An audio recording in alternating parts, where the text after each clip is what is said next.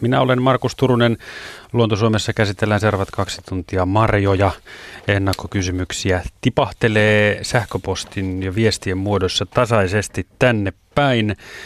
Ja lisää voi koko illan aikana laittaa. Ja lisäksi Marja-iltaan voi myös soittaa. Meidän Mirjamis Malen on vastaamassa puheluihin 020317600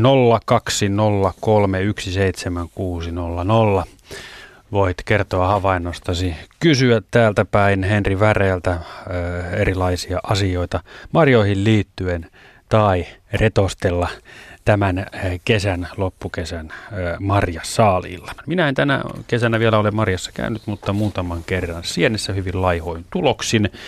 Kuinka se Juha Laaksonen on sinun kanssa? Onko sormet sinisiä? Näytäpäs. Ei oh. Ei ole tänään. Ja vähän, vähän heikko ollut meikäläisen toi mustikkavuosi, että niillä alueilla, missä on liikkunut, niin on kyllä pystynyt sen verran poimimaan, että on voinut syödä, mutta mä voin tässä heti kärkeen niin tunnustaa, että mä en ole mikään äärimmäisen kova marjan poimija. Onko Henry? Ei, en ole mäkään. Meillä on jaettu ne tehtävät niin kuin meidän taloudessa ihan selkeästi perinteiseen malliin. Sä siis tiedät paljon marjoista, mutta sä et vaivaudu ku, et kumartumaan tai syöt sä, kun sä kävelet metsässä kuitenkin? Kyllä mä syön marjoita sillä syödään suullisia, mutta se on aika raskasta tuo marjan poiminta, että se ottaa selän päälle, että mä Mites Markus, ei, hei? Joo, niin. joo, mutta siis jos et se käy, mutta kuitenkin syöksä sä sitten? Syön, syön. Mä syön joo. ihan mielellään, mutta mä en, mä en tykkää niinku, yleensä niin, jos mä sanoisin, että mä oon kova poimin marjoja, niin se tarkoittaa sitä, että kun mä menen, niin mä poimin jonkun ämpärin tai puolämpärin. Jos mä menen, mm. niin mä poimin semmoisen ison jogurttimukin ja syön sen melkein heti. Et mä, en, mä en poimi niin pakkaseen, että ja syy ei taida olla. Ehkä, ehkä on vähän, vähän laiska Tuo jukur, tyhjä jogurttimukki täytettynä mustikoilla tuo mummolan mieleen isoäitini, joka asui Ruotsin pyhtään ruukissa, oli kova käymään marjassa ja sieltä tuli mustikka aina yllin kyllin mm. yli, yli talven ja kevään varoiksi, mutta nykyään tulee enemmän käytyä. Sienessä syö kylläkin mustikkaa ja, ja mustikkakukko e, e, on etenkin tuota, niin marjoista sellainen suosikki, suosikkini, joka – kyllä, kun se hyvin tehty on, niin toimii aina. Hei, ennen kuin mennään yhtään sen pidemmälle, meillä on ö, tuota, ensimmäinen puhelu odottamassa ö, jo tässä vaiheessa, ö, niin, niin otetaanko se nyt? Ja, Joo, jo, ja sitten hyvä, no, tehdään niin. Sillä mennään. Ö, meillä on Aija ja Oulusta. Oulus, Oulun Kiimingistä, Eija Eskola. Hyvä, terve, terve. Hei hei vaan ja juuri tulin mustikasta kautta puolukasta. Löytyykö paljon? No sillä lailla, että puolukat on vielä jonkin verran raakoja, että ehkä se hyytelöä puolukka, mutta vielä mustikkaakin löytyy, mutta kyllä Oulun seudulla sitä on ollut hyvin niukasti. Ja minä tuosta Kiimingin äh, lähi, lähi, to, lähiöstä sanotaan Pudasjärviä, niin siellä oli semmoinen paikka, että äh, ystäväpariskunta ystävästi aina minulle pyytää, että tota, voit tulla poimimaan, kun he ei pysty niin terveydestä syistä. Siinä olisi muuten mulla kolmas kysymys, että miten ensinnäkin, että aina samalla kankaalla aina on mustikoita, vaikka olisi kuinka huono muualla. Ja toinen kysymys liittyy näihin mustikoihin, kun mä oon ollut jo 70-luvun lopulla elintarvikelapsa ja meidän kemisti jo silloin puhuu jostakin hirveän hyvästä terveysvaikutteista aineista mustikassa, jota ei ole missään muussa marjassa. Ja mitä se on se vaikutus? Se on se toinen kysymys. Ja sitten kolmas kysymys, että minkä verran voi keittää sitten marjoja, että ei nämä funktionaaliset aineet niin katoaisi kovin. Sen niin kuin mä askarruttaa. Ja tuossa kun te puhutaan tuosta mustikan syönnistä, niin tämmöinen mustikkapuuro ja varsinkin tämmöiseen lesekauraryyneihin keitettynä, siihen tulee puolet mulla maitoa, puolet vettä, reilu puoli litraa mustikoita ja normaali kaurapuuro, niin mä viime, het, viimeisenä hetkenä niin paan ne mustikat siihen ja ja tuota, sitten siihen sokeria ja teki vähän suolaa, niin aina menee ainakin kaksi lautasellista. no niin. Sitten pitäisi olla hyvässä kunnossa. Kyllä, se kolesteroli, hyvä oli erittäin hyvä minulla, kun vasta sain Hienoa. tulokset. En tiedä, vaikuttaako marja Kyllä se vaikuttaa siihen kolesterolinkin. Jos marjoja syö, niin se estää niitä hyvälaatuisia kolesterolin muuttamassa huonolaatuiseksi. Että jopa vähän tutkittukin. Että kannattaa syödä. Saitko Henri nyt näistä kysymyksistä missä järjestyksessä mä kiinni? käänteisessä järjestyksessä, koska mä muistan varmaan et enää alusta asti. Mutta kyllä mustikassa on, mutta ei, ja muissakin marjoissa, niin niissä, niissä on paljon tämmöisiä hyödyllisiä yhdisteitä ja osa voi olla ainutlaatuisiakin. Mutta se, että mitä se kemisti on tutkinut, niin se ehkä jää nyt salaisuudeksi. Mutta ylipäätänsä niin mustikassa ja muissakin marjoissa niissä on paljon tämmöisiä suoja-aineita, antosyaaneja ja flavonoideja, niillä on hienoja nimiä. Mutta nyt antosyoonien yksi keskeinen tehtävä, tai se on tehtävä, mutta se vaan tekee sen, että se torjuu näitä vapaita radikaaleja ruoansulutuskanavassa ja elimistössä ja silloin moniakin terveydellisiä, terveydelle hyviä vaikutuksia. Ja marjassa on jonkin verran kuituja, se auttaa ruoan läpimenoa ja muutakin, mutta ennen kaikkea noin puolustusaineet elimistössä, että ne vaikuttaa puolustavasti elimistössä, niin se on se mustikon ja muiden marjojen suuri etu vitamiinien lisäksi, mitä niissä on myöskin tietysti paljon.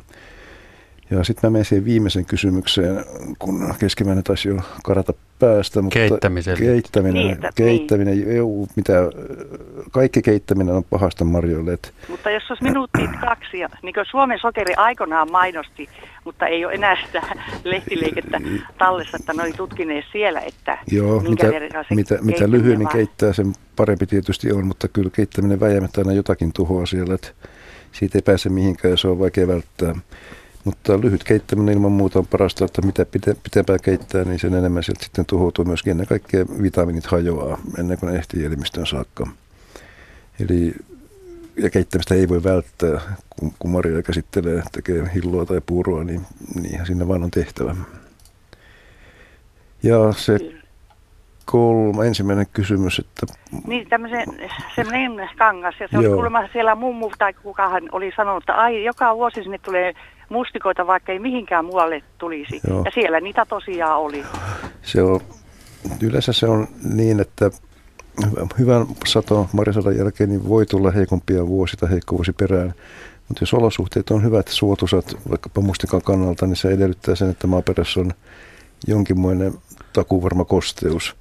Eli niin kuin tänäkin vuonna, kun on ollut kova kuivuus, niin kyllähän marjoja tulee niillä paikoilla, missä on suolampareita tai niiden ympäristöjä, missä vesi kuitenkin liikkuu tuonne kankaan puolelle niin, ja kosteutta riittää, niin on ollut ihan hyvä. Nythän oli lämmin vuosi.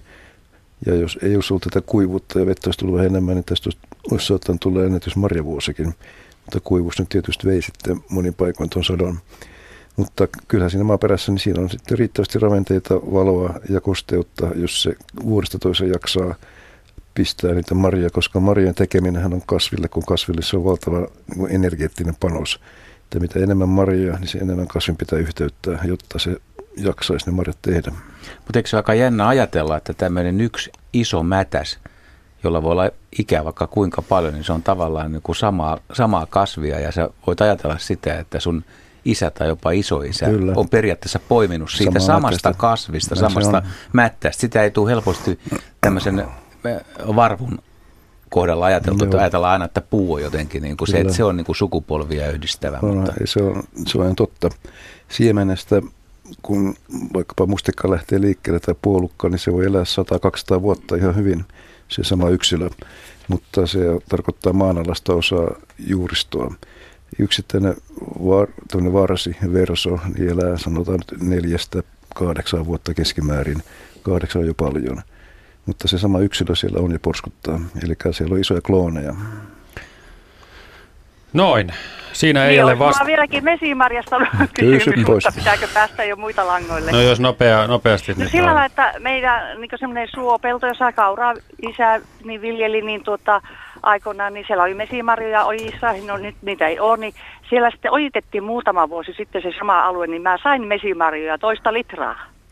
Onko siinä sitten, että kun se on sitä turvemaata on möyhitty? Joo, siellä on nyt avautunut väliaikaisesti se paikka uudestaan. Joo. Mesimarjan suurin surma on ollut se, että ympäristö umpeutuu, kasvaa umpeen, pusikoituu, pensoittuu ja se on mesimarjan menoa. Se vaatii avointa ympäristöä. Että en lähde sinne kuokkimaan aina joka toinen vuosi sitä. Vähän harvaksen, harvaksen maltaan kuitenkin. No niin. Mutta avoimuutta pitää ylläpitää. Just. Kiitos. Joo, kiitos. kiitos ja minä en osta banaaneja niin kuin tuolla monet säälien katson kassalla, kun ne banaaneja ostaa, että minkä takia. Niin. Joo, mm. varmaan. Vielä vaan marjaa. Kyllä. Niin marjaa. Marjaa on marjaa ja me myös Kyllä. yritetään parantaa tapaamme ja kerätä. Joo. No niin, kiitoksia. No niin, Heija. kiitoksia teille. Mm, hei hei. Hei, Ö, hei. Puhelinnumero tähän meidän lähetykseen on 02031760. Marja, asioita käsitellään kello 20 asti. Ja tuossa puffissa, millä tätä iltaa on mainostettu, on siis, että marjoja ja marjamaisia hedelmiä Suomen luonnossa tuottaa noin 50 kasvia. Tämä ehkä vaatii nyt vähän määritelmää, koska olen itse jo saanut muutaman soiton siellä, että olisikohan näin paljon näitä kasveja, mutta ihmiset varmaan mieltää nämä marjakasvit lähinnä just mustikka, puolukka, juolukka, lakka, että mitä, mitä ihmiset syö, mutta Joo. Henry Haru voi varmaan vähän avata tätä. No joo, kyllä se luku, minkä te olette siihen puffiin laittanut, niin on kutakuinkin oikea. Noin 50 on siinä mielessä hyvä luku, että 50 on helppo muistaa. Se on ehkä pikkasen alle, ei paljon. Mutta marjojahan on paljon muutakin kuin, kuin puolukka, hillalakka, muurain. Pihlajalla on marjat. Usein puhutaan ruusun kiulukoista, mutta eräänlaisia marjoja nekin on. On variksen marjaa ja sen lisäksi meillä on myrkyllisiä kasveilla marjoja myöskin, eli se laajentaa sen marjan marjakasvien määrän sitten aika paljon eteenpäin. On kuusamaa, suudenmarjaa, Näsiä, näsiä, oravanmarjaa. oravan marjaa, kieloa. Niin, niin kyllä se 50 sieltä tulee koko. Meillä on neljä pihlajalajia, meillä on vatukoita, kymmenkunta lajia, sieltä tulee jo paljon. On karhunvatukkaa, Ahvenanmaalla on vatukoita, mitä ei kasva missään muualla Suomessa. Niin kyllä niitä vaan sitten yllättävän Tämä on hyvä kasassa. tietokilpailukysymys itse asiassa. Se Sitten olisi. pitää osata vähän luetellakin niitä. Joo, ei, ei riitä, että arvaa, että pitäisi Mä ajattelin vaan, että jos ihmiset rupeaa arvuuttelemaan toisilta, että montako suloja ne lähtee näistä mustikasta ja puolukasta, niin heillä tyssää kyllä nopeasti mm. niin kuin 20. Joo. 20 on se, mitä suurin piirtein poimitaan noin niin kuin hyötymielessä, mutta todellisuudessa niin massasta niin kyse on sitten, se on nimenomaan ne, mitkä aina on esillä, mustikka, puolukka, hilla, niin siitä tulee massasta suurin osa, mitä marjo, marjosta poimitaan. Mutta sitten on vielä tämä, tää, mikä on ehkä syytä ottaa tähän yhteyteen, niin jotkut saivartelee, että marja vai ei marja vai hedelmä vai epähedelmä vai mikä. Et haluatko, haluatko sitä vielä No, kertoa ihmisille, että no vai ma- sekoitetaanko me ne ihmiset? No, no eikö se ole tavallaan meidän tehtäväkin?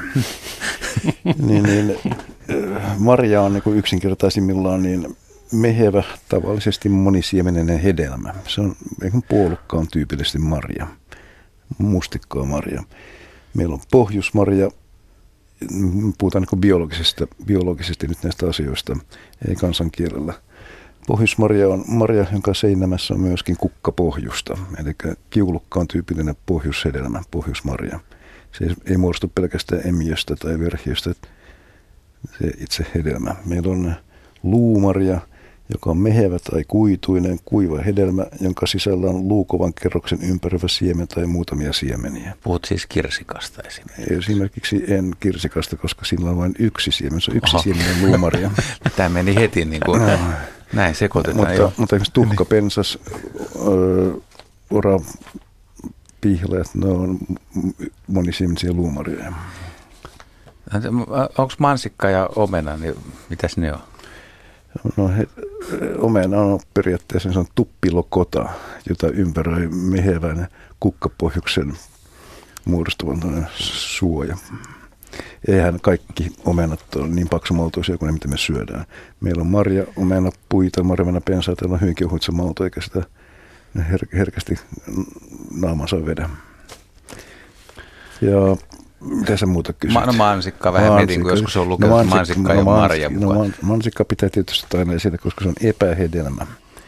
Eli se on vähän niin kuin semmoinen upside down Markus hedelmä. menee ihan sekaisin tästä. Eli siinä mansikan tapauksessa niin mansikan sisuus on kääntynyt ulkopinnaksi, eli mansikan pähkylät on siinä ulkopinnalla sitä hedelmää ja sen sisällä on ne pähkylät ne siemenet. Eli ne pienet ruskeat pisteet, mitä ne näette, ne on mansikan siemenet ja yleensähän ne on äh, siellä marjan sisäpuolella. Mietin, mietin tätä eh, Henri Väreen tietoiskua seuraavan kerran, kun saan käsiini kotimaisen mehevänä mansikan joskus ensi Niin. kesän kuluessa. Kyllä. Meillä on Elmeri ja hän soittelee Elimäeltä. Terve sinne Kymenlaaksoon. Terve, terve. Täällä ollaan. Minkälainen marja-asia? No semmoinen marja-asia, että minä antaisin viiden pisteen vihjeen marjan kerääjille. koska hoivalsin sen vasta tänä vuonna ja harmitteli hirveästi, että ole aikaisemmin huomannut. Vertasin tota hommaa, kun koneella kerään justi mustikka oli kysymyksessä. Ja tuota, mulla on yleensä aina vielä nuo niin sanotut asentajahanskat käsissä, ei tule sitten niitä mustikkasormia ja niillä on muutenkin hyvä heitellä risuja pois este ja noin. Niin kuitenkin katsoin sen, että pianistikin soittaa kahdella kädellä. Miksen minä kerää kahdella kädellä ja kahdella koneella?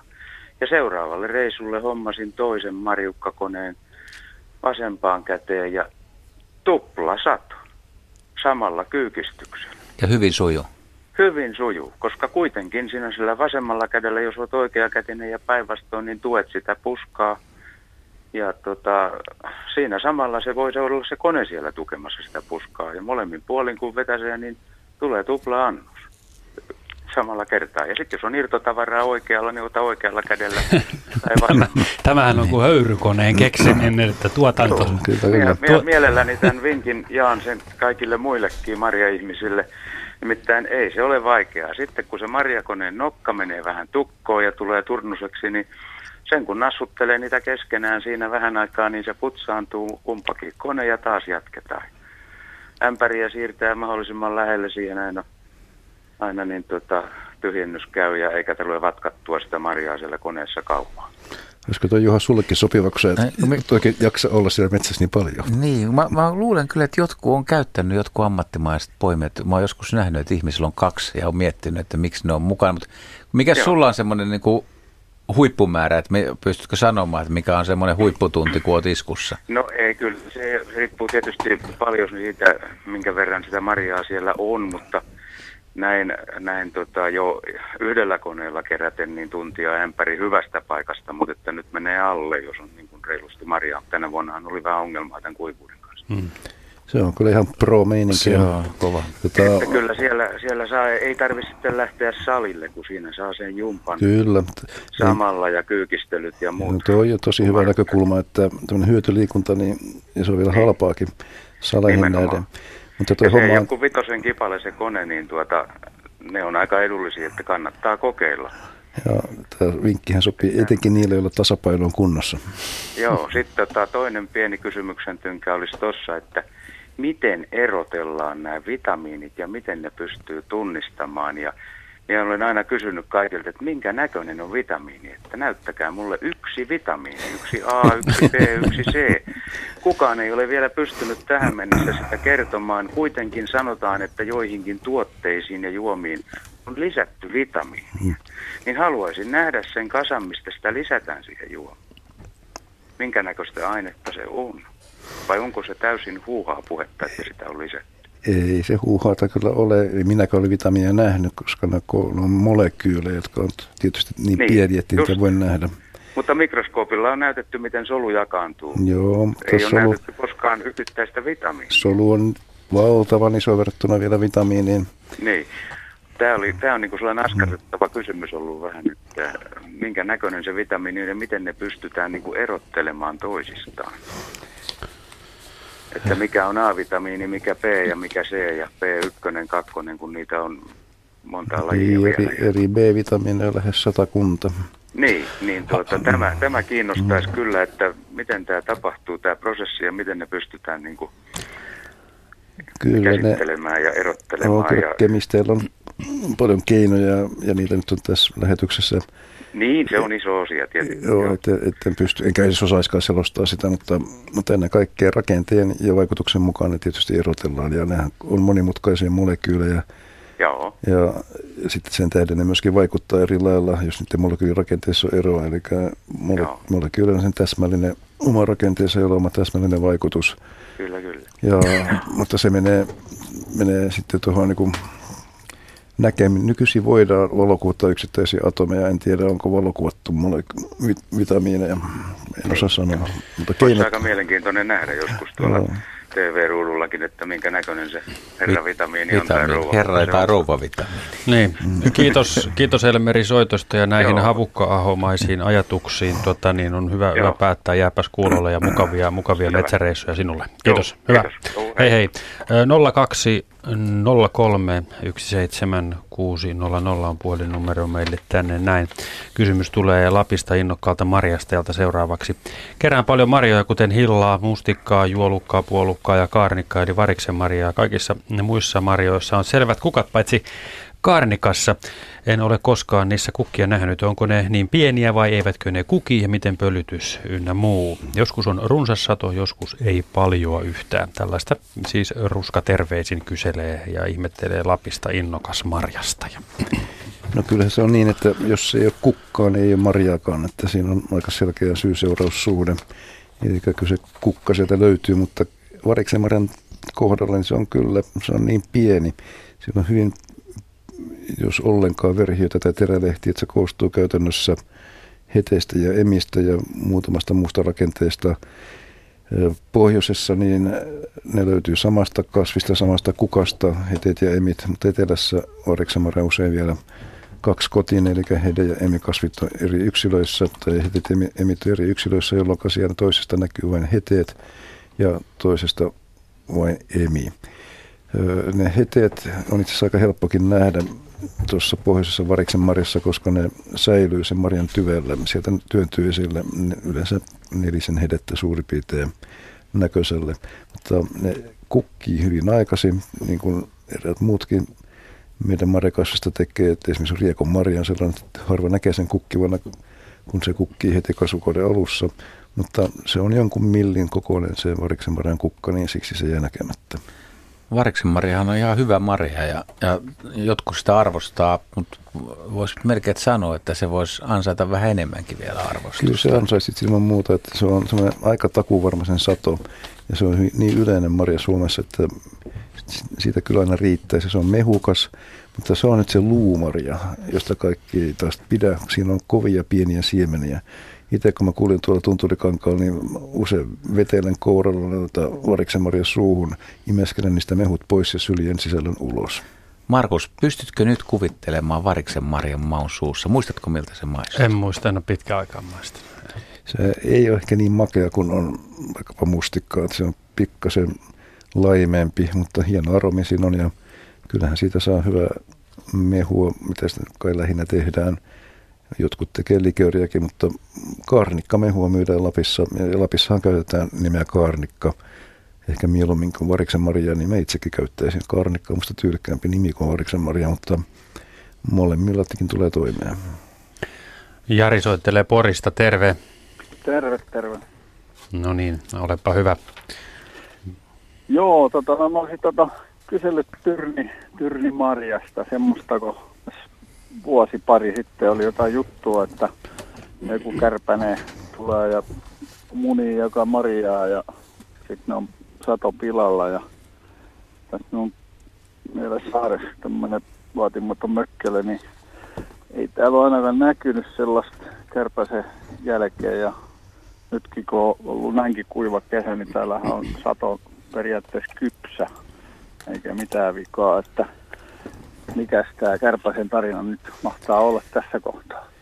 No se vähän, mitä mä tuosta Tyrnikärpästä tiedän, että se oli enemmän, se jäi ehkä enemmän uhkakuvaksi, että en ole kuullut myöskään, että se olisi mitään laajempia ongelmia aiheuttanut. Että todennäköisesti se oli enemmän tämmöinen paikallinen juttu, voin olla kyllä väärässäkin, mutta jos se aiheuttaisi laajalla alueella ongelmia, niin kyllä sitä kuulisi väjäämättä. Tätä tyrniä kerätään kuitenkin tuossa vaikkapa satakunnan nurkilla niin paljon, että kyllä joo, tulisi joo. otsikoihin.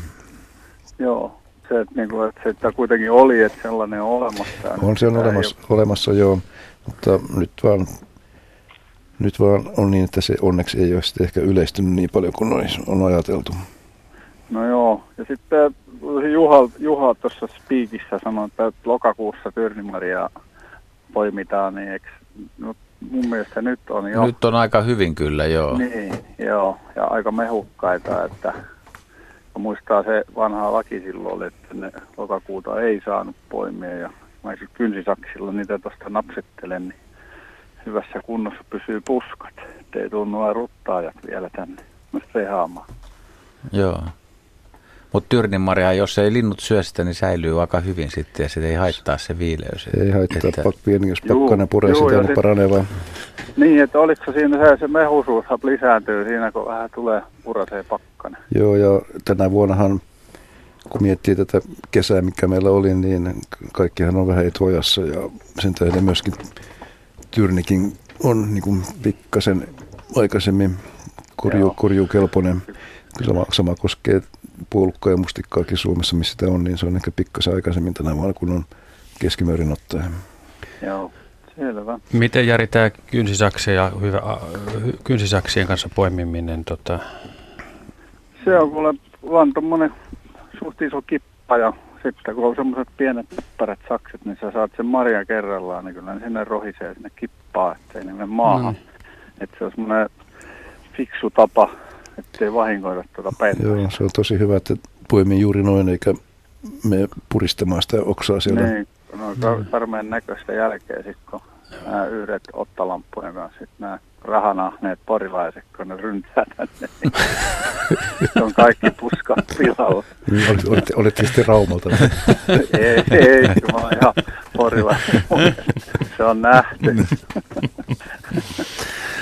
Sillä lailla. Hyviä, hyviä juttuja. Joo, kiitos Jari soitosta se, ja Pori, hyvä tila. Sen verran vielä, no, sen verran vielä tuosta kär, kärpäsestä, niin. että se, se on siis tulokaslaji Suomessa, että se ei ole varsinaisesti okay. ollut pitkäaikainen Joo. osakas meidän luontoa. Onko se tuota, niin kuin viisi virrat tuolta Suom- Suomenlahden puolella? Etelästä päin meille hyönteiset pääsääntöisesti leviää. Selvä. Selvä se. Kiitos Jari soitosta. Kuunnellaan Joo. Ja... Mm-hmm. Selvä, kiitos. Hyvä. No niin, moi moi. Tähän, tähän tuli Raimolta Porvoosta jatkokysymys. Että hän kysyi, että milloin tyrni on kypsä poimittavaksi. Mistä sen tietää, onko se marjan väri vai sen kovuus, pehmeys, miten tulisi tutkailla asiaa?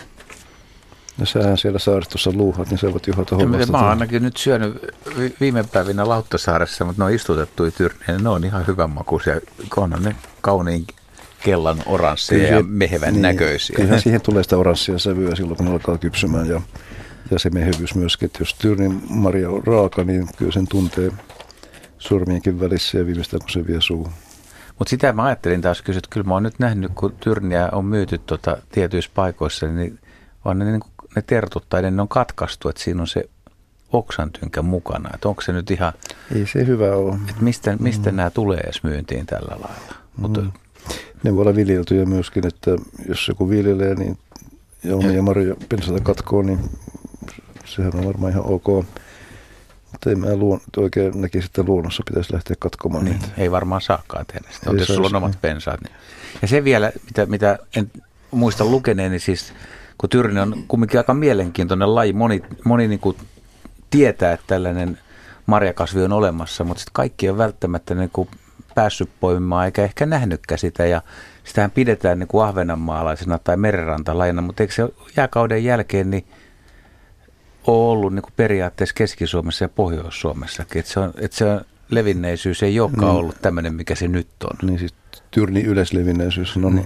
euraasialainen, että se tunkeutuu hyvin pitkälle tuonne Keski-Asiin ja Mongolian saakka lajitasolla tai lajina. Ja jääkauden jälkeen se on todennäköisesti idästä päin tullut meille, jäänyt meille rannikoilla tuolla Keski-Asiassa. Se on tämmöisen suolakkomaiden kasvi, mutta myöskin jokivarsien kasvi ennen kaikkea sitä jokivarsilla. Ja meillähän se on nykyisin niin, että sitä on ainoastaan Pohjalaiden rannalla luonnonvaraisena. Suomenlaiden rannalla se puuttuu. Sekin on aika mielenkiintoinen levinneisyyskuva, että miksi näin on.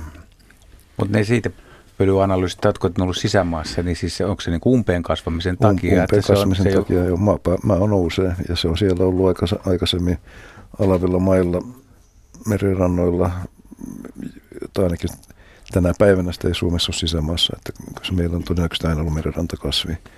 Ja kun maa kohoaa, niin ne vanhat kasvupaikat on nousseet ja jääneet kauas merenrannalta ja sieltä sitä sitten on löytynyt. Tämä on Luontosomen Maria-ilta. Kello on 18.30. Maria-asioissa liikumme 20 asti. Studiossa luontoillasta tuttu Henri Väre, Juha Laaksonen ja minä olen Markus Turunen. Mirjami vastaa puheluihin numerossa 0203 17600. Antti soittelee pääkaupunkiseudulta. Tervehdys. Tervehdys. Siinä jo tota, spesialisti vähän jo puhui tuosta variksen marjasta eli karnikasta. Tota, mulla on sellainen käsitys syntynyt, on jotain opiskelueskelutkin, että se olisi terveysvaikutuksiltaan ihan mustikan tasossa tai jopa parempi, niin onko tästä tota, näkemystä tai kuvaa? Kyllä. Vähän pahallehan se taitaa maistua, mutta... Ei, ei, ei, ei, ei, ei, ei se paha, se ei maistu ihmissään nimessä. Joo, ihan on, on samaa luokkaa.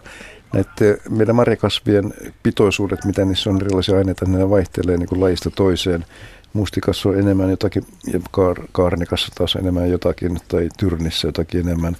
Että jos haluaisi tämmöisen monipuolisen koktailin ottaa, mistä tulee niin todella hyvät superfood-vaikutukset, termi, josta mä en välttämättä hirveästi pidä, mutta mennään superfoodilla, kun näin nykyään on, niin silloin niin voi niin maksimoida marjojen hyödyn. Että, että mustikassa on enemmän anttosyöneja, nyt en ulkoa missään nimessä muista, että mitä kaikkea pitoisuuksia niissä on, mutta, mutta, mutta erot, erot on kuitenkin selvät eri, eri lajien välillä. Eikö se vielä ollut, niin kuin sanoit tuossa aikaisemmin, kuuntelin niin, että on vähän eri lajia ilmeisesti tällä karnikalla etelässä ja pohjoisessa, niin että se pohjoisessa olisi, olisi tota, nämä terveysvaikutteiset aineet, niitä olisi enemmän. Sellainen käsitys on syntynyt. Siellä on pidempi yö kuitenkin kuin täällä Etelä-Suomessa ja ja, ja kyllä se vaikuttaa nyt terveysaineiden pitoisuuksiin. Että pohjois, pohjoissuomalainen, se on sen suomenkin nimi on pohjavariksen marja, jota etelänä on etelävariksen marja, niin sen pohjavariksen marjan sokeripitoisuus on suurempi ja se on mehevämpi myöskin ne marjat kaikkinensa. Joo, eikö sitä pysty että tota, keräilemään, kun etelässä asun itse, vaan tiennyt, että sitä pystyy keräilemään aika pitkään, että se ei ole niin kuin mustikka, kun se onkin aina äkkiä ohi, niin onko se niin, että se kestää tuonne lähemmäs lumentuloa asti? Joo, mm. joo variksen marja säilyy pitkään maassa poimintakunnossa, että ja jossakin Etelä-Suomessa, niin meren ranta-alueella, niin variksen marja on aika tavallinenkin. Että, just, just. Se on vaan sitä aika huomaamaton ilmeisesti. No. Sitten ei aika pieni marja. Se, joo, ei se mikään suuri ole. Ja, ja sitten se ei ole ehkä ihan niin mehevä kuin tuon, tuon mustikan marja on. Ja, ja sitten se sokeripitoisuus on alhaisempi kuin mustikalla, niin luulen, että se vaikuttaa aika lailla tuohon ihmisten niin kuin mielikuvan sen käytettävyydestä. Joo, se viimeinen kysymys vielä siihen samaan, kun sanoit niistä, niistä kivistä tai siemenistä, että tota, onko niiden osuus suurempia, onko siemenillä jotain terveysvaikutuksia erikseen, vai onko ne niin, että ne menee kyllä tuosta vatsasta? No kyllä ne, sanotaan, että voi olla terveysvaikutuksia, mutta jonkun mustikan tai variksemaren siemenistä tuskin ihan hirveästi tietoa on olemassa, mutta se tiedetään, että ne on öljypitoisia. Jos ne, jos ne käsittelee, niin se on erilaisia öljyjä ja sitä kautta voi jotakin vaikutuksia, mutta, mutta, mutta itse en tunne tämmöisiä Joo. tutkimuksia, mikä ei tietenkään tarkoita sitä, etteikö niitä olisi olemassa, mutta ei ole vaan tullut Just. itselleni vastaan. Ne on kuitenkin pitoisuudet ja määrät on niin vähäisiä näissä siemenissä, että, että, että mä en niin veikkaan, että vaikutukset on aika pieniä ja vähäisiä verrattuna sitten näihin muihin vaikutuksiin, mitä näissä molemmissa marjoissa on. Joo, joo, toi rapsi ei. Rypsiöljyä ei voi korvata sillä eikä kalaöljyä. Ei, en, en, lähtisi, en lähtisi variksen marjaöljyfarmariksi. Tuolta Yle Luontoon muuten nettisivuilta löytyy aika, aika tuore artikkeli variksen marjasta, mikä on tehty, niin missä on varmaan semmoistakin aika uutta tietoa kerätty. Yle.fi kautta luonto. Joo. Kannattaa käydä tutustumassa. Yes, kiitos Antti soitosta. Kiitos. Jää kululle, hyvä. 020317600 puhelinnumero tähän Marja-iltaan. Henri tuota, sanoit äskeisen puhelun aikana, että se pohjoisen pidempi yö vaikuttaa Marjan terveellisyyteen. Voiko se vielä vähän ihan lyhyesti avata sitä, että mistä se johtuu? Kyllä se, mitä enemmän valoa, niin sen enemmän se ehtii kasvamaan. Ja pohjoisessa niin tulee myöskin etuna se, että pieni pakkanen kasvukoden aikana kanssa, niin se vaikuttaa marjojen aineiden syntyyn ja kehittymiseen. Että se jalostaa sitä vähän pidemmälle. Se käsitys mulla on, mutta toivottavasti joku laittaa tuohon nettiin korjaavia okay. lausuntoja. Katsotaan miten käy. Seuraava soittaja on meille jo valmiina ja Porin suuntaan mennään. Mennään jo toisen kerran tässä lähetyksessä. Soile on nyt linjalla. Halo, halo. No kyllä, täällä ollaan. No tervehdys sinullekin. Minkälainen tervehdys. asia? No joo, tästä vaikka variksen marjasta, mielenkiintoinen marja kaiken kaikkiaan. Niin nyt sitä, että kun sanotaan, että mitä tummempi marja, niin sitä enemmän antosyaneja. Pitäneekö tuo paikkansa? No nyt en uskalla tuohon ihan niin kuin lähtisi vetolyömään asiasta, mutta se logiikka siinä on ilman muuta, että mitä syömällä sen tummuu, niin sen enemmän siellä ne. myöskin on sitä väriainetta, että voisi hyvinkin pitää niin. paikkansa. Siis variksen marjassa. Ettei se ole syaniidia, vaan mm. variksen marjasta. Että ei se ole syaniidia, vaan se on antosyanidia. Joo, ei syöniitä. Joo, ei, joo, ei, ei, Sitten se ei olisi enää kovin terve. ei, ei, ei suositelta ainakaan kuin herkupoiron tekijöille. Mä, mä ajattelin vaan kysyä, että ettei ihmiset, että aina kun on tummempi, niin on, on niin kuin vahvempi. Mutta esimerkiksi mustikassa, jos se on vahapeite puuttuu, Joo. niin tota, se on vaan tumma, mutta Joo. se ei kerro mitään siitä Joo, sisällöstä. Ei. se ei varsinaisesti tee sitä väri, väriä niin kuin siihen terveyteen polyfenoleihin lisäyksiä. En usko, että ne pit, erot on Joo. todennäköisesti kuitenkin niin pieniä, että ei. Joo, ei voi sitäkään sanoa. No sitten vielä variksen marjasta. Mä oon tehnyt sitä paljon, kerännyt täältä etelästä Porin seudulta. Joskus on ollut oikein valtavia satoja. Ja se on aivan, aivan ihana marja. Ja se on erittäin mehukas, vaikka ei uskoisi, kun se on semmoinen kuiva. No, miten Se te, on mehukas marja. no, te, te teette sitä mehua, mutta teettekö te jotakin muuta myöskin? Mä teen siitä sitä tapolahilloa. Sitä, sitä, nyt sitä ei ole taas täällä päin ollenkaan ja mä olen nyt semmoisissa hoidoissa, että mä en ole päässyt mitään katsomaan, mutta mulla on porukassa kyllä semmoista väkeä, joka on päässyt katsomaan, niin ei ole variksen marjaa täällä sitten semmoisella kankaalla, missä on ollut paljon, paljon, paljon. Sitä, että sitä hilloa sitten semmoisena puolukan kanssa, sitä Tapolan mestarihilloa. Hirvittävä, hirvittävä hyvä hillo tulee siitä. Mutta sitten, mulla on vielä kysymys sitten tuosta Tyrnistä. Joo. Porissahan niitä Niin. poimittiin. Miten, minkä, minkä ryhmään te kuulutte juuri? Soittaja sanoi, että tota, Niin, liiskataan. eli että mitä tarkoitat nyt? Et, ette kuuluta, pari, muutama hetki sitten eräs soittaja vaan sanoi, että Porissa on kovia tyrnin poimia, että liiskaa marjat ja jne. Että, tota, Aa, kumminkin- niin, mm. niin kuin muut marjat liiskaa. Joo, niistä, joo, puristaa. joo, en mä ole kyllä täällä nähnyt nyt sitten semmoisia valtavia saaliita, kun joskus ihan puolessa, puolessa tunnissa sai ämpärin täyteen ja neljä ämpärillistä kerralla. Ja sitten täällä on yksi semmoinen viinimestari, joka teki silloin sitten tuosta Variksen Marjasta, Karnikasta teki tosi hyvää viiniä. Joo, mä olen maistanut joskus Boriksen viiniä ja kaarikka viimeistä myytiin. Kyllä se oli, se oli hyvä. Se on hyvä, joo kyllä. Joo, joo arvokas Maria, tosiaan. Kiitos Soile. No niin, mutta saisinko mä toisen kysymyksen Ah. vielä tästä Tyrnistä. Tyrnistä? Aa, Joo. niin se ei tullut Ihan vielä. Okei, lyhyen. ole hyvä totta kai. Mitä on iso hermetin happo, jota on Tyrnissä? Se on näitä polyfenoleja tai jotain, anteeksi, organisia happoja, mutta en tiedä sitä yhtään mitään. Väitetään, että se olisi tosi hyvä happo haimalle. Ja sitä ei muissa marjoissa tiettävästi ole. Joo, asia on kyllä ikävä kyllä mulle vierasta. Tuohon, tuo täytyy luntata jossakin vaiheessa ja palata asiaan. Joo, no niin, kiitoksia. Hyvä. Kiitoksia. Soile, kiitos soitosta. Joo, Moi moi. moi moi. Otetaan tuohon Tyrnikärppäsjuttuun, kun tämäkin länsirannikon asioihin liittyy tämä viesti, kun tässä vaiheessa sen luen. Että Rauman kylmäpihlajan majakka saarella ja Kuuskajaskarin saarella on koko Tyrnisato mennyt ainakin kolmena vuotena. Luke, eli Luonnonvarakeskuksen projektitutkimusrahat loppu, joten asiaa ei voida tutkia. Tuli idästä 2015. Huoli on suuri, omin silmin todettu. Terveisin Raumalta. Sitten ei muuta kuin toivoa, että ei lähde leviämään. Kuuskaiskarikin on aika lähellä mannerta kuitenkin, että ei se nyt pitkä matka Kärpäselle ole. Näistä puheluista muuten huomaa jo ja ihmisten innostuksesta, niin no, Ty- Tyrni on hyvä, mutta myös tuo Variksen Marja, niin se on, se on ilmeisesti tällä hetkellä vähän niin kuin nousemassa hittituotteeksi. No siltä se vaikuttaa ja syystäkin. Se on tietysti se, että se voi olla, onhan sitä puhuttu pitkään sen edusta ja hyvyydestä ja satoisuudesta, mutta se ei ole kuitenkaan koskaan noussut pinnalle. Että siinä mielessä on hyvä, että sen puolesta rummutetaan ja pidetään mielessä.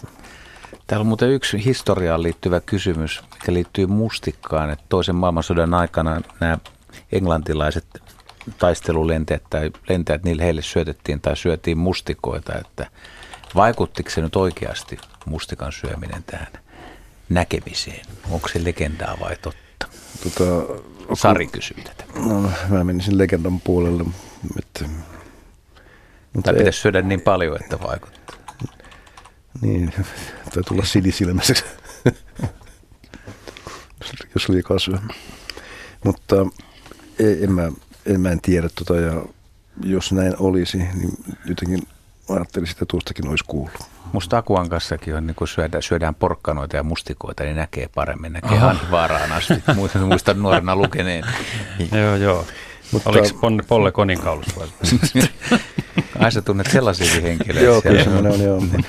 Hyvin harvoin esiintyy kyllä No hei, täällä lukee, että on tämmöinen viesti kuin, että meillä kasvaa pihalla Himalajan jalkalehti ja siihen tulee punaista paprikaa muistuttava hedelmä. Voiko niitä syödä tai käyttää johonkin?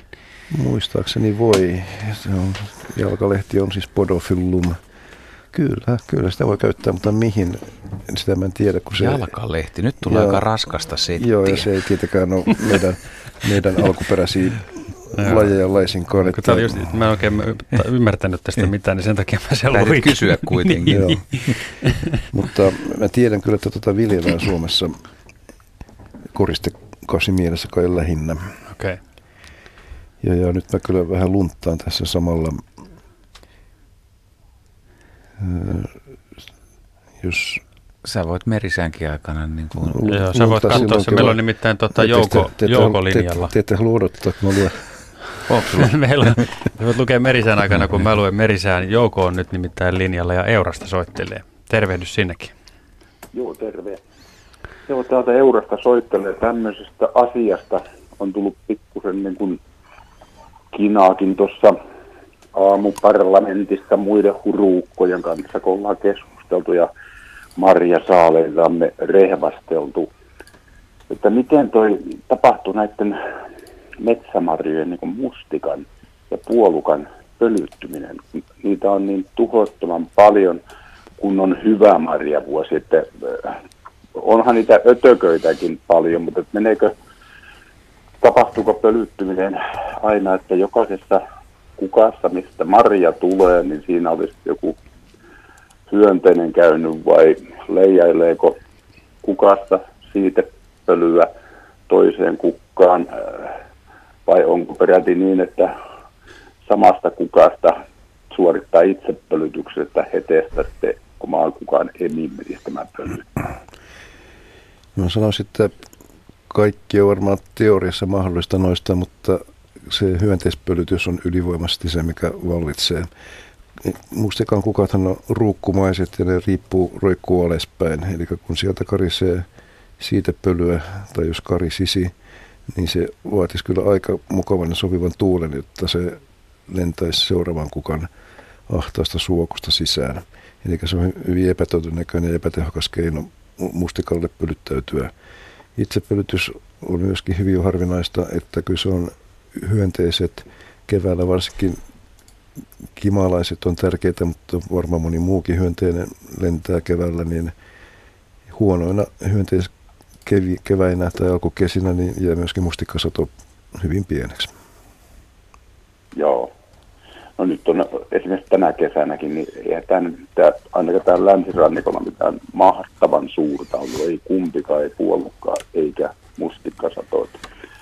Sanottiin, ennustettiin, että äh, mustikkasato on kohtalainen ja puolukkasadosta tulee hyvää, mutta äh, nyt ainakin näyttää siltä, että täällä kulmilla niin on mustikkasato ehkä voi olla, että oli jo kohtalaista heikompi ja puolukkasato on melkein vielä heikompaa. Joo, alkukeväällä tai alkukesästä kaikki näytti hyvältä. Myöskin nämä alueet, missä itse on kulkenut ja asun, niin oli erittäin paljon kimalaisia keväällä lennossa mustikan kukinnan aikana ja raakileita syntyi runsaasti, mutta meillä päin ainakin tuo kuivuus tyrehdytti kaiken ja tippui semmoisena hieman kuivahtaneena raakilena pois enimmäkseen. Kyllä me jonkin verran mustikkaa tuli, mutta huono oli vuosi. Ainoa seutu, missä olen kuullut tänä vuonna, että mustikasat olisi ollut kohtuullinen, hyvä on ollut Kuusamo. Ja nämäkin perustuu kyllä vain lehtiartikkeleihin, mitä mä lueskellut Koillis, oh, Koillismaalla. Mutta joo. tänä vuonna ainakin oli hyönteisiä, että kaksi kolmesta täyttyy. Lämmin alkukesä, hyvä hyönteismäärä, mutta sade petti. Joo. Ehdinkö vielä ennen merisäätä kysymään yhden kysymyksen tästä puolukasta? Ole hyvä. Se, mistä johtuu semmoinen, kun luulisin, että on päinvastoin, mutta nyt kun puolukka, äh, puolukan keruu alkaa olemaan ihan niin kuin siinä kinthaalla, niin miksikä puolukat kypsyy niin kuin varjopaikoissa pikemmin kuin auringon, auringoissa paikoissa. Ja se, se niin kuin tuntuu sitten päinvastoin, että aurinko kypsyttää nämä, mm. mutta se on kyllä ihan, ihan päinvastoin. Haluatko Juha yrittää? Ei, ei mä katselin sua Joo, no, ihailen, mun, miten vastaat. No, no, no niin, no voit, voit ihailla sitten. Niin, kyllä mun näkemys on kuitenkin sitten se, että siellä varjopaikoilla niin se, se auringon porotuksen maata kuivattava vaikutus on jäänyt alhaisemmaksi kuin valoisissa Siellä paikoissa. On Siellä on kosteutta enemmän tänä vuonna, kun kosteudesta on ollut pula. Eli valopaikalla niin maaperä on rutikuivaa ollut monin paikoin, mutta siellä varjoisella puolella niin auringon säteet ei lämmitä maata ihan niin pahasti, että mitä muuta syytä mä en osaa sanoa. Niin musta tuntuu, että ei se ole pelkästään tämän vuoden ilmiö. Se on niin kuin aikaisemmin, aikaisempina vuosina myös melkein aina ollut se, että aina varjopaikoissa pystyy puolukka pikemmin mitä auringoisella paikalla. Nyt, nyt laittoit haasteelun teorialle. Mutta mut jos siellä on niin vuodesta toiseen kuitenkin niin kosteusolot, kun ne on kuivan, kuivan niin, kankaan lajeja aika pitkälle, niin on, siellä on aina niin kosteampaa. On siellä kosteampaa, mutta kyllähän keskimäärin ottaen niin puolukka on kuitenkin valonkasvi ja ne sadot tulee vaikkapa jos on hakkuu auki, mikä on hakattu kolme neljä vuotta sitten, niin kyllä ne marjat kypsyy siellä aika hyvään vauhtiin verrattuna siihen tilanteeseen, että siinä on aikaisemmin metsä päällä. kyllä, se, kyllä se valosta tykkää noin keskimäärin joka tapauksessa. Nyt, nyt pitää sanoa joukolle euraan, että viepä Story-parlamenttiin terveisiä. Ja, ja tuota, niin. Joo, huomenna, huomenna aamulla kaikki on ollut oikein. No niin, asia selvä. Kiitos paljon jääpalolle. Kiitos. No niin, moi moi. Onneli Espoosta kysyy, voiko hänen lempimarjansa hillaa istuttaa johonkin ensin omaan puutarhaan tai hakea toisaalta ja istuttaa lähisuolle. Mitä hilla vaatii pärjätäkseen? Onko Onnelille jotain, jotain neuvoa? Otetaan sen jälkeen tuo edellinen asia. Joo, tota, aina voi yrittää, mutta tässä on niin ensimmäinen lähtökohta on se, että jos on oma maa, maa jonka omistaa, niin tota voi tehdä. Mutta kasvin siirtäminen juurinen toisten maalta, niin se ei ole ensinnäkään sallittua. Sitä ei saa tehdä. Se on laissa kielletty. Mutta jos nämä omistusasiat täyttyvät, niin ja siinä tapauksessa voi yrittää. Voi yrittää, mutta seuraava, no niin. mikä pitää katsoa on se, että siirtää oikeanlaisia kasveja. Hillahan on kaksiskotinen kasvi, eli heidän ja emi-yksilöt on eri yksilöissä, mutta he on eri yksilöitä. Jos menee ja siirtää jompaa kumpaa vaan, niin ei paljon auta, ei tule satoa. Ja meillä on luonnossakin sellaisia hillaklooneja, jossa hilla ei tee marjaa tai lakka ei tee marjaa, koska se on pääsääntöisesti yhtä sukupuolta se koko populaatio siellä. Ja hillahan on soidelaji, jostain korvissa, mutta ennen kaikkea sitä avosoilla. Sellaisten olosuhteiden luominen on hankalaa tekeminen. Jos on valmis suo, niin voi yrittää. Mutta yleensä kasvien siirto on vaikeaa. Kiitos Onnelle kysymyksestä ja nyt se. Ja nyt palataan tähän jalkalehtikysymykseen, Himalajan jalkalehteen, niin kattelin miten asia on. Se on myrkyllinen, eli en lähti syömään. No, otetaan kysymys siihen liittyen, että miksi tällaista istuttaa omalle pihalle? Se on koristeellinen kaunis kasvi se on silmissä se ilo. Kaikkea Aivan, ka- eli kaikkea, kaiken kasvat, kasvatettavan ei tarvitse olla syötävä. Ei, kaikkea tarvitse syödä. Tupakkakin on kaunis kasvi, eikä se tarvitse käyttää ollenkaan. Joo, ja eikö jotkut istuta näsiääkin? Joo, Vaikka näsiä, se on hyvinkin vaarallinen hy, sitten itse joo, asiassa. Hyvin koristeellinen kasvi. Ensimmäisiä tai peräti ensimmäinen kevätkukkia, mitä meidän luonnossa on. Kukkien kuussa parhaimmillaan hyvinä vuosina. Komea, ne vaalean punainen kukinto siinä varressa kiinni tiheässä ja hienot punaiset marjat, jotka on myrkyllisiä. Onko tuossa, mutta tässä on vain pari minuuttia aikaa ne uutisia, mutta kun ajatellaan näitä myrkyllisiä marjoja, niin yhdistääkö niitä marjoja joku, tietysti ei ole varaa niin kuin maistaa, mutta joskus on sanottu, että jos ihminen niin kuin sattumalta maistaa myrkyllistä marjaa, niin hän ei todennäköisesti syö niitä kovin montaa, koska, koska ne ei yksinkertaisesti maistu hyvälle tai ne maistuu jollekin, mikä on vierasta niin. ihmisille?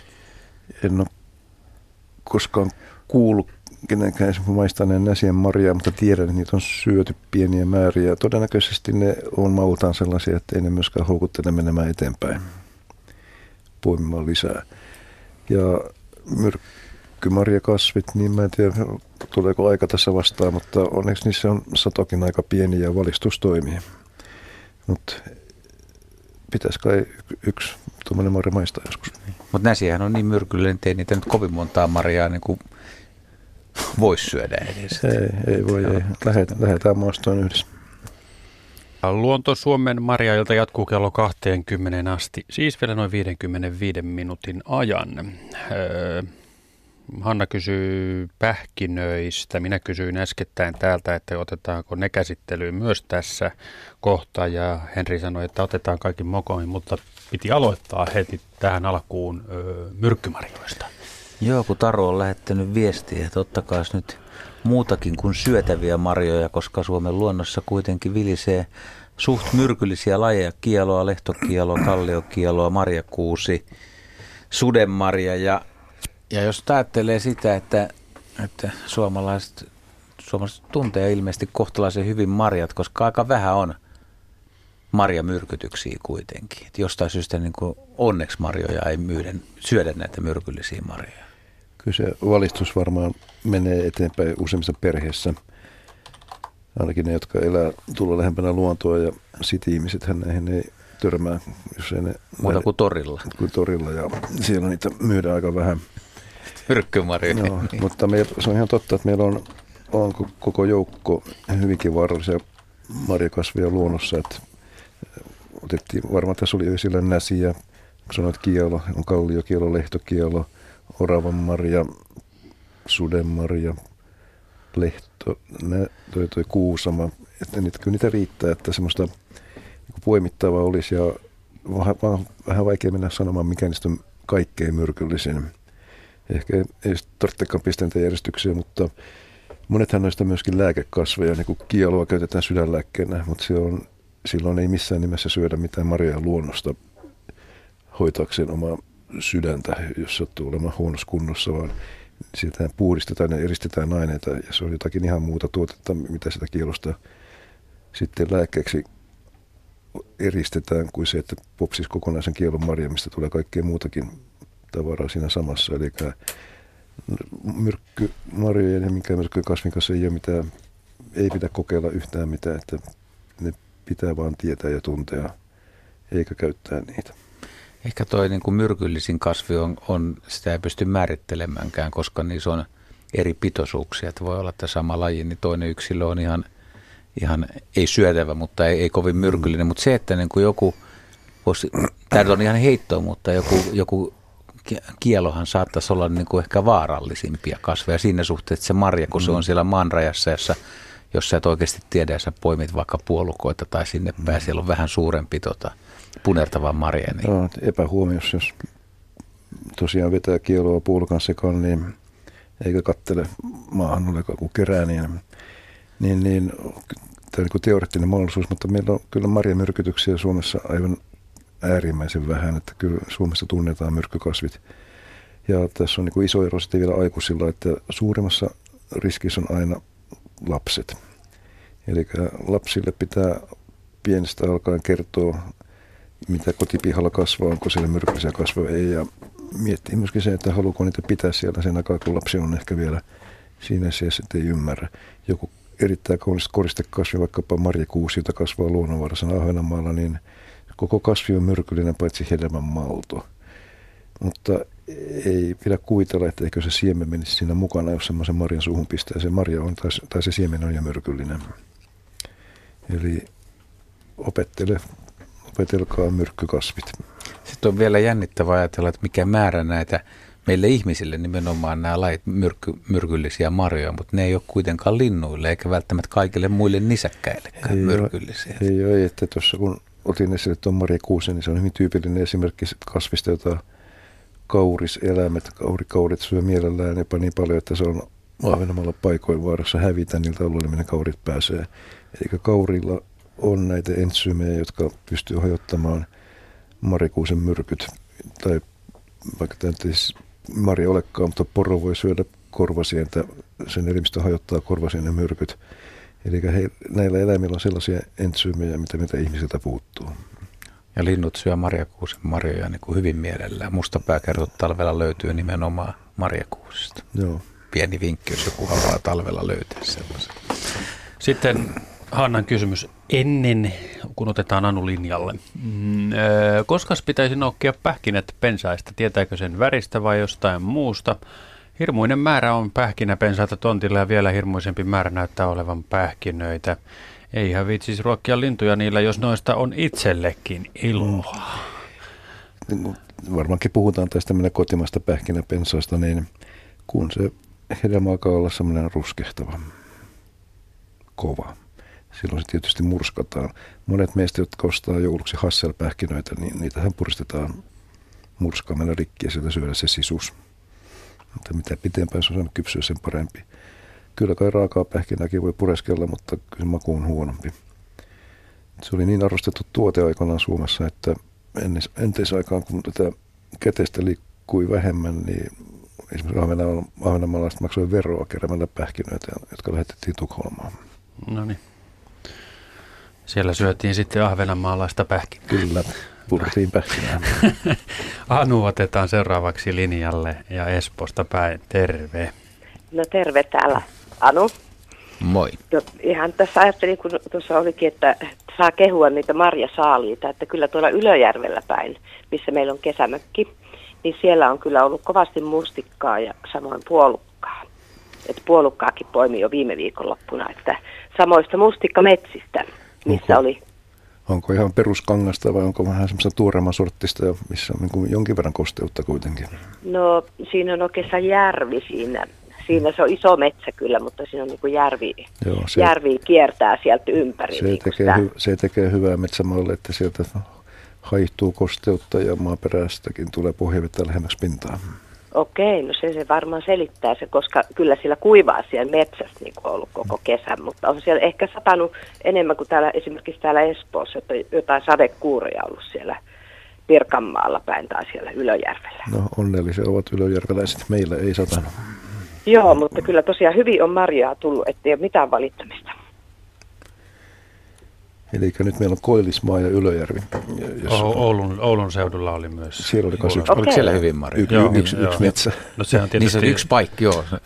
Se, Joo, tietty Ko- ko- Koillismaa ja Oulu nyt ei ihan niin kaukana toisistaan ole kuitenkaan. Kyllähän Etelä-Suomessakin voi, kannattaa mennä marjametsään, mutta pitää todellakin suunnata askel sinne vähän kosteemmille maille, että kyllä siellä satoa saa. Joo, okei. Etsivä löytää. Pitäisikö Joo, lähteä näin on, puolelle? kiitos. Kiitos Hannu soitosta. Joo, kiitos, Moi hei. moi. 020317600. Muista sitten Juhane tuplakeräimet, kun menee. Tuplakerääminen. Joo. Mitä, mitäkään meidän tuottaja sanoisi, kun mä lähtisin sellaisella. Ja yhteen varteenhan voi sitten, jos haluaa, niin itse olla sillä lailla, että on, yhdessä on kaksi, niin on nelo, nela, nelarilla Tässä paikka. mä ajattelin kanssa, että jos se edestäkaan niin heiluu kädet. Voihan sitä vielä löytää niin tuommoisia tosi salaisia ja hyviä marjapaikkoja. Tässä puhuttiin, että on niin tulossa huono sienisyksy ja kävin, kävin kyllä viikonloppuna metsässä ja on täysin eri mieltä. Et sienihän on ihan älyttömästi. Niitä, niitä on alkanut tulla. Mä olen kuullut tämän saman, että paikottain on jo tosi hyvä sienisato.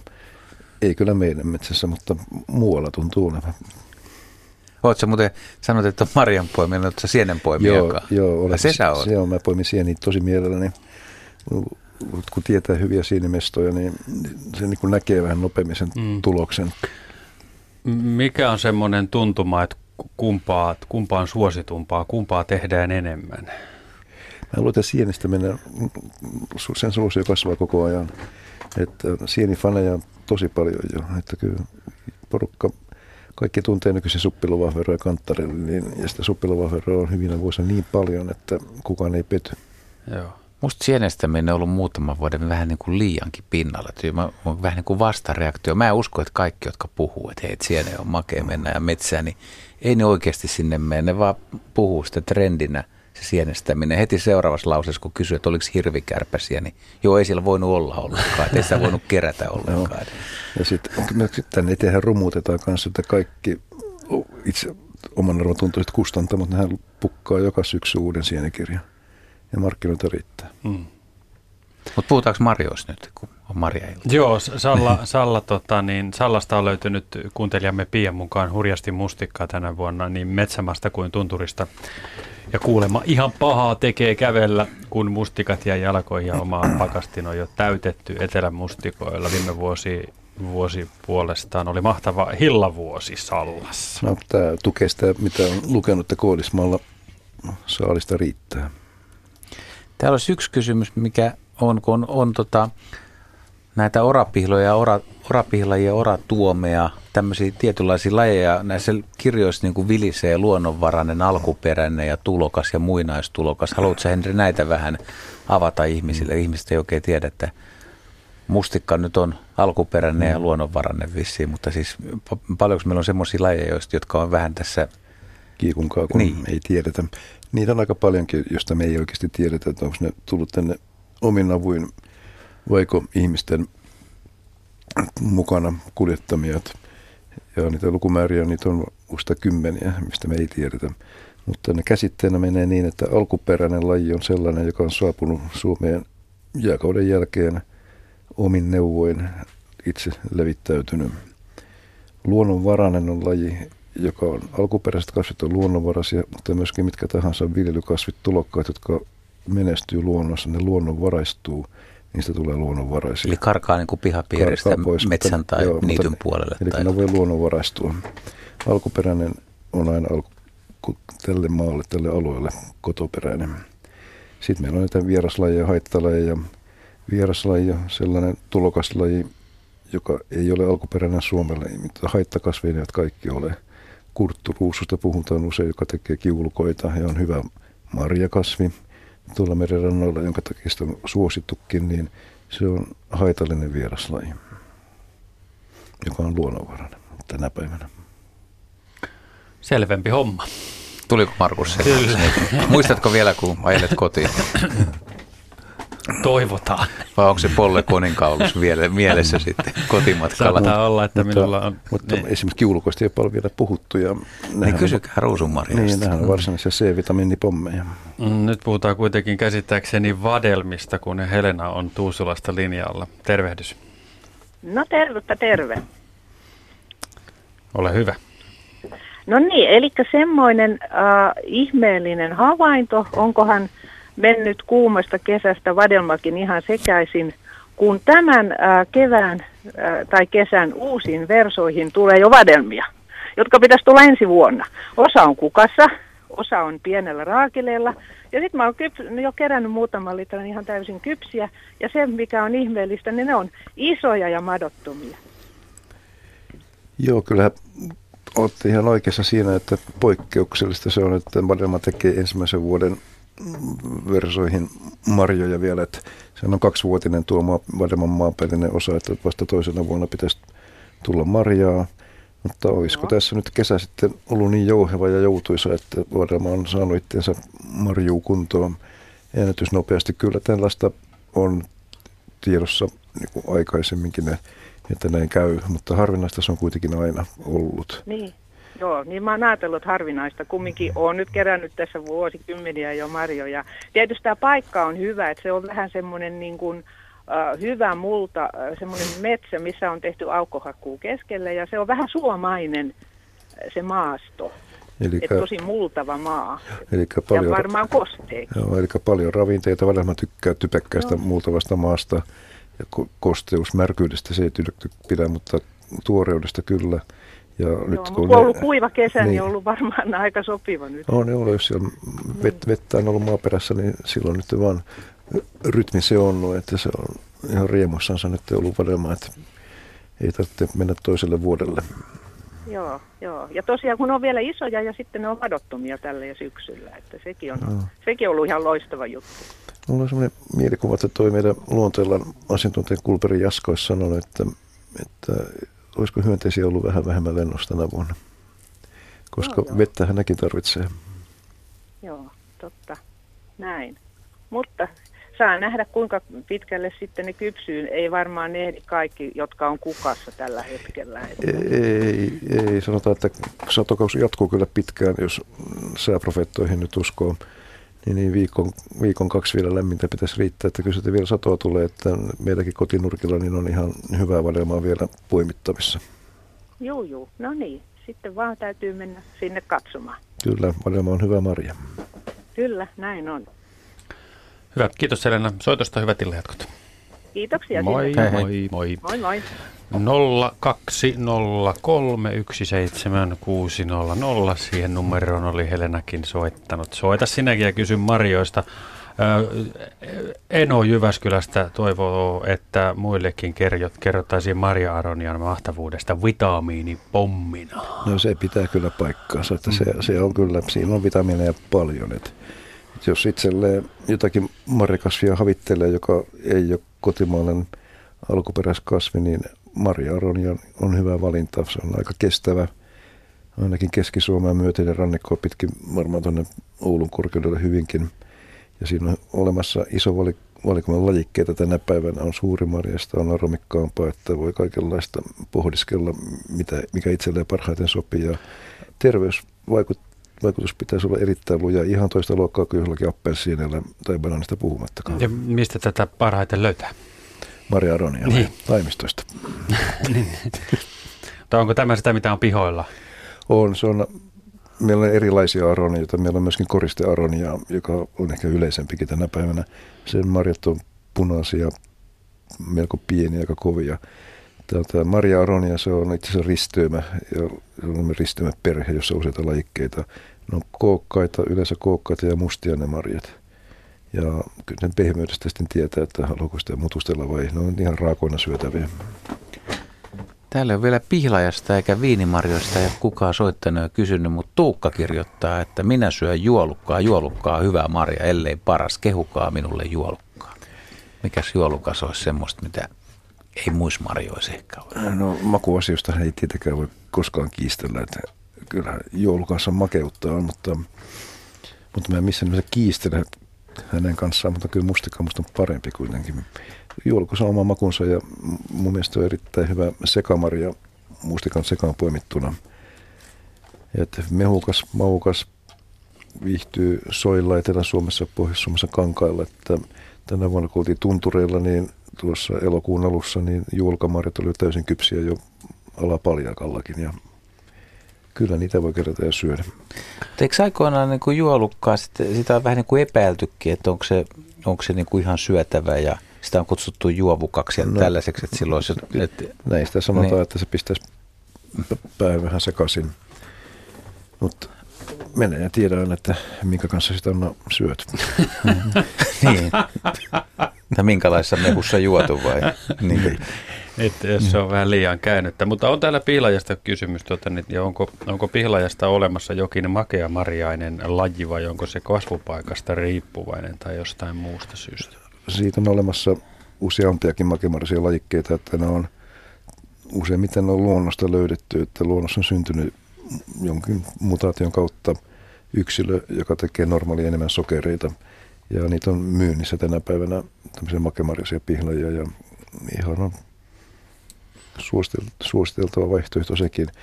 Pihlajahan tekee hyvänä vuonna tosi paljon marjoja ja niitä voi hillata, tehdä mehua, viiniä, jos viinistä pitää. No niin. Silmäsuille on monta hyvää vaihtoehtoa. Tuli mieleen tuossa, että kun sä menet mustikoita poimia ja kävelet metsässä ihan lyhyen pätkä ja otat siitä eri kasvustoista niitä eri mättäistä, niin en tiedä, onko mustikoissa niin paljon eroja, mutta pihlajoissa todella niin kuin on, että jos kävelet jossain saaressa ja pihla on aika samannäköisiä kuitenkin, että sä et päällisin puolella välttämättä huomaa mitään eroa, mutta niissä marjoissa voi olla niin kuin todella suuri, vaikka ne kasvaisi 10 metriä Joo, toisistaan, kyllä, niin kyllä, kyllä ero voi olla niin kuin ihan kyllä näin on. mieletön. Et jos löytää tämmöisen hyvän pihlajapuun, niin se kannattaa painaa mieleen, jos on halukas kärämään pihlajamari. Se on vähän aliarvostettu marja meillä tänä päivänä. Ennen vanhaa pihlaja käytettiin paljon enemmän kuin nykyisin. Otetaan Kari linjalle seuraavaksi. Kari soittelee Riihimäeltä. No niin, terve. Moi moi. Ajattelin kysyä tämmöistä aika usein kuultua kokemaa, että kuten nykyisin kiinnitetään kaikessa huomiota hyötyyn, ja usein valitetaan, että nykyihminen ei hyödynnä metsän antimia kunnolla. Ja siksi marja- ja sienisadot suurelta osin mätänevät metsiin. Ja, ja ihmisen pitäisi kerätä kaikki marjat ja sienet omaksi ravinnoksi. Voidaan tietysti käytännössä mahdotonta, mutta olettaa, että näin kävisi. Eli mitkä eläimet kärsisivät moisesta eniten, mitkä mahdollisesti jopa menehtyisivät? Tämä on kysymys. Oikein hyvä kysymys ja todellakin hyvä niin, että kaikkea marja- ja sientä maastosta pois viedä. Se on monille, monille eläimille erittäinkin tärkeää ravintoa. Mä, mä otan tuon helpomman ensin, eli sienet. Meillä on hyvin paljon hyönteismaailmassa vaikkapa sienisääskiä, jotka elää toukkavaiheena sienissä. Ilman sieniä niillä ei ole elinympäristöä. Eli suuri joku hyönteisiä katosi heti sienten myötä, jos niin kävisi. Monet linnut tähänkin vuoden aikaan esimerkiksi rastaat, jotka vielä ei ole välttämättä aloittanut kunnolla muuttua, niin niitä, on metsissä ja ne syö, monet niistä syö metsien marjoja. Jos ei marjoja jos ollenkaan, niin monille, monille linnuille olisi paljon vähemmän syötävää. Kanalinnutkin syö marjoja. Ja, siis se, että kuinka paljon nähty aika jänniäkin lajia marjojen kimpussa, jopa ihan niin kuin sinisorsia, jotka Kyllä. rannoilla niin kuin nousee maalle ja syö, syö marjoja syksyisiä. Sitten tulee tietysti nisäkkäistä mieleen yksi suurimmistakin, Suurin, karhu su, esimerkiksi. Joo, kar, karhu heti. Se, mikä tietysti tulee mieleen, että karhu lihottaa itseänsä syksyllä, jos en ihan väärin muista lukeneen, niin jopa 20 kiloa mustikkaa voi vetää karhupäivässä. Ja siinä on aika paljon jo ravinteita, ei välttämättä energiaa niinkään paljon, että itse asiassa mä en tiedä lihottaako karhu niinkään, että se mustikallutta syö kuitenkin paljon. Joo, ja puolukkaa. Sen, sen no, näkee, kun näkee noita karhun läjiä, niin niissä on aika paljon marjaa. Tätä kysymys oli kuitenkin hieman filosofinen, että häviäisikö meiltä monta lajia, jos sienet ja marjasta häviäisi, niin siihen mä en, en tiedä, että kuinka moni totaalisesti katoisi hyönteisesti niitä on taatusti, mutta häviäisikö meiltä yksikään lintu tai nisäkäs sen tähden, että meillä ei olisi marjoja, niin sitä mä en osaa sanoa. Ei kai meillä, onko meillä sellaisia lintuja, jotka elää vain marjoilla? No ei ne varmaan, varmaan kyllä ihan pelkkiä marjoja syö, mutta, mutta kyllä mä väittäisin, että se marjat on niin merkittävä, että kyllä se, kyllä se vähentäisi kantoja ja vaikuttaisi siihen, että sitten se ruokailupaine voisi kohdistua just hyönteisiin tai toukkiin tai johonkin muuhun, joka voisi saada tämän ketjun niin kuin tavallaan sekaisin sillä lailla, että, että siellä tulee – painetta muuhun suuntaan, että painostava tilanne, jos no. ei olisi marjoja. Mutta tämä, tämä pointti on minusta hyvä, mitä me ei olla itse asiassa kertaakaan tässä mainittu aikaisemmin, että tota, että eihän nämä marjat todella ole ihmisiä varten. Ei, että, että me tai, nyt vaan hyödynnetään niin, niitä. Sanotaan, ja, sanotaan, että ne eivät vain ihmisiä varten. Että kyllä niin. tietysti ihminenkin niitä on syönyt evoluution aikana. Niin ja saa syödä ja pitää syödä, joo, mutta, joo. mutta on tosi väärin sanottu, että kaikki marjat pitäisi poimia. Musta ehkä se, että jos sen pidät, sulla on pihalla muutama viinimarjapuska, niin se on vähän tervettä ajatella sille, että kai nyt lintu niin kuin vähän muutaman marjan sieltä saa syödä, että ei ne kai, ihan kaikki ole. Niin, mutta jos syö koko vedä kirsikkapuun tyhjäksi, no niin se, on, se hatuttaa. Ei, no niin, sä vedit nyt tähän toiseen linjaan kaikki heti, että ei tarvitse syödä kaikkia kuin muutama. No ei ne nyt kaikkia syö. Paitsi, paitsi tosiaan muuten, jos sulla on hyvä, tosi hyvä pihlaaja, hmm, ja se ei ole kovin, kovin iso, ja sitten kun tulee niin kuin iso lintuparvi, niin siinä ei kauaa nokka tuhisee, niin. että se kyllä häviää aika nopeasti ne marjat. Mä voin tähän pienen kommentin, että varsinkin syksyisin, kun näissä pihlaissa on vähän alkoholia, niin siellä on aikamoiset pippalot pihassa, kun ne kyllä. Tuota, käyneitä marjoja ahmii. Että, et suotako, suotako luonnolle oma osa Kyllä. luonnon antimista, että ei nyt ahneisita kaikkia itsellemme. Että, no jatkakaa keskustelua. Oli hyvä, hyvä vastaus. Että... Kiitos Kari, soitosta hyvä. No niin, jeps. Mutta no niin, moi. moi. Mutta mä näkisin, että vaara on kuitenkin aika pieni tässä asiassa, että se mitä asiaa on tutkittu, niin hyvinä marjavuosina maks 10 prosenttia sadosta kerätään talteen. Suurin osa jää metsään ja logistista syystä ne tulee kyllä olemaan jatkossakin. Mitä huonompi sienivuosi, niin sen vähemmän vielä kerätään, koska silloin porukka ei lähde edes kunnolla keräämään niitä. Mutta kyllä niin, tilhe, tilhe muutto ilman pihlajanmarjoja olisi aika nopea. Hmm. Silloin, kun ei ole, silloin kun ei ole esimerkiksi pihlajanmarjoja ollenkaan, niin silloin no, osa marjalinnuista näistä, niin niitä ei, niitä ei kaupungissa tai aiemmissa nähdä, vaan ne, ne syö ne metsässä olevat marjat ja jatkaa matkaa Jos. sitten etelään. Jos kaikki poimis tuplasti enemmän marjoja kuin tähän mennessä, olisiko se sitten ei, ei, ei, se vielä. Me saataisiin poimia aika lailla. Niin Joo, kymmenen marjasot on niin valtava. Tietysti tässä on pientä alueellista eroa, että Lappi harvaan asuttuna, niin sinne, sinne jää vielä sadosta suhteellisesti enemmän kuin Etelä-Suomeen. Joo. Hei, entäs tota, mitäs täällä oli? Lillukasta oli kanssa kysymys. Missä se nyt oli? Että mites, mites tää lillukka ruokamarjana? Sitä ei ole koskaan kehuttu eikä juurikaan syöty, mutta voisiko periaatteessa, jos ei olisi marjoja, niin miten, miten suhtaudut lillukan poimimiseen? On se ehkä, to, toki mä olen sen marjan poiminnon maistanut, että on se aika työlästä kyllä, jos lähtee lillukkaa poimimaan. Että aika monta puskaa saa tai versoa saa käydä lävitse. Se, mitä mä olen maistanut, niin kyllä sen ongelma vaan siinä, että ei se maistu juuri millekään. Pientä happosuutta siinä voi olla, mutta aika vähissä on. Että se on vaan marjana ikävä kyllä hapoton ja sokeriton. Mutta teetä ja hyytelyä siitä on kuitenkin aikojen saatossa tehty. Että Kyllä. sekin on ollut, ollut, ollut siis marja, mitä on käytetty. Ennen vanha käytettiin paljon tehokkaammin luonnonantimia kuin tänä päivänä. Että huonona vuosina niin mikä tahansa ravinnoksi on kelvannut, niin toivottavasti se on kerätty. Ei mitään varaa ollut jättää sellaista maastoa. Seppo Kotkan saari, saaristosta on havainnut, että valkoposkihanhet olisivat alkaneet hyödyntää mustikkaa tänä vuonna. Sinisorset ovat tehneet sitä jo vuosia kuin niittokoneet konsanaan. Mutta nyt siis hanhetkin mukana poimimassa. Marita taas Nuuksiosta kertoo vanhan kansan sanonnan kahta. Ei pihlaja kannanlunta ja marjaa tänä vuonna ei pihlajassa ole marjoja näkynyt. Kauko kirjoittaa meille, että kunnioitettavassa 101 vuoden iässä kuollut tätini arvosti kovasti juolukkaa. Hän keräsi ne kaikki talteen tarkkaan lähilampensa rannolta. Mahtava maku muisto on jäänyt siitä, kun hän teki marjasoppaa, johon juolukkaan, juolukkaa sekoitettiin musta- ja punaherukan kanssa. Siitä pääsi syntymään mahtava nektari. Kauko Hirvonen muistelee tällaista Pieksämäeltä. Sitten otetaan tuosta mansikka-kysymys. Urho kysyy mansikoista ja varsinkin kun puhutaan muistakin kuin tästä perinteisestä ahomansikasta, että, että karva ja ukkomansikka. Mm. Siis onko meillä eri mansikkalajeja vai ei? Joo, kyllä meillä on, että alkuperäisistä, kun nyt on aiheeseen johdatettu, niin On kaksi alkuperäistä mansikkalajia, on karomansikka ja ahomansikka. Ahomansikka kasvaa totta, kittilää myöten, toki se on hyvin harvinainen tuolla pohjoisempana. Etelässä vielä paikoin kuitenkin löytää ihan kivasti. Karomansikka on lounainen laji, on tuolla saaristossa ja muistaakseni jopa tuonne Sipoon edustalle tulee rannikkoa pitkin, ei mantereilla, mutta saarilla. Sen marja on aika mitätön, että ei, ei hyötykasvi tässä mielessä. Onko ne erinäköisiä? No, aika lailla ne muistuttaa toisiaan, se ne voi myöskin risteytyä, että ne on hyvin läheisiä keskenänsä.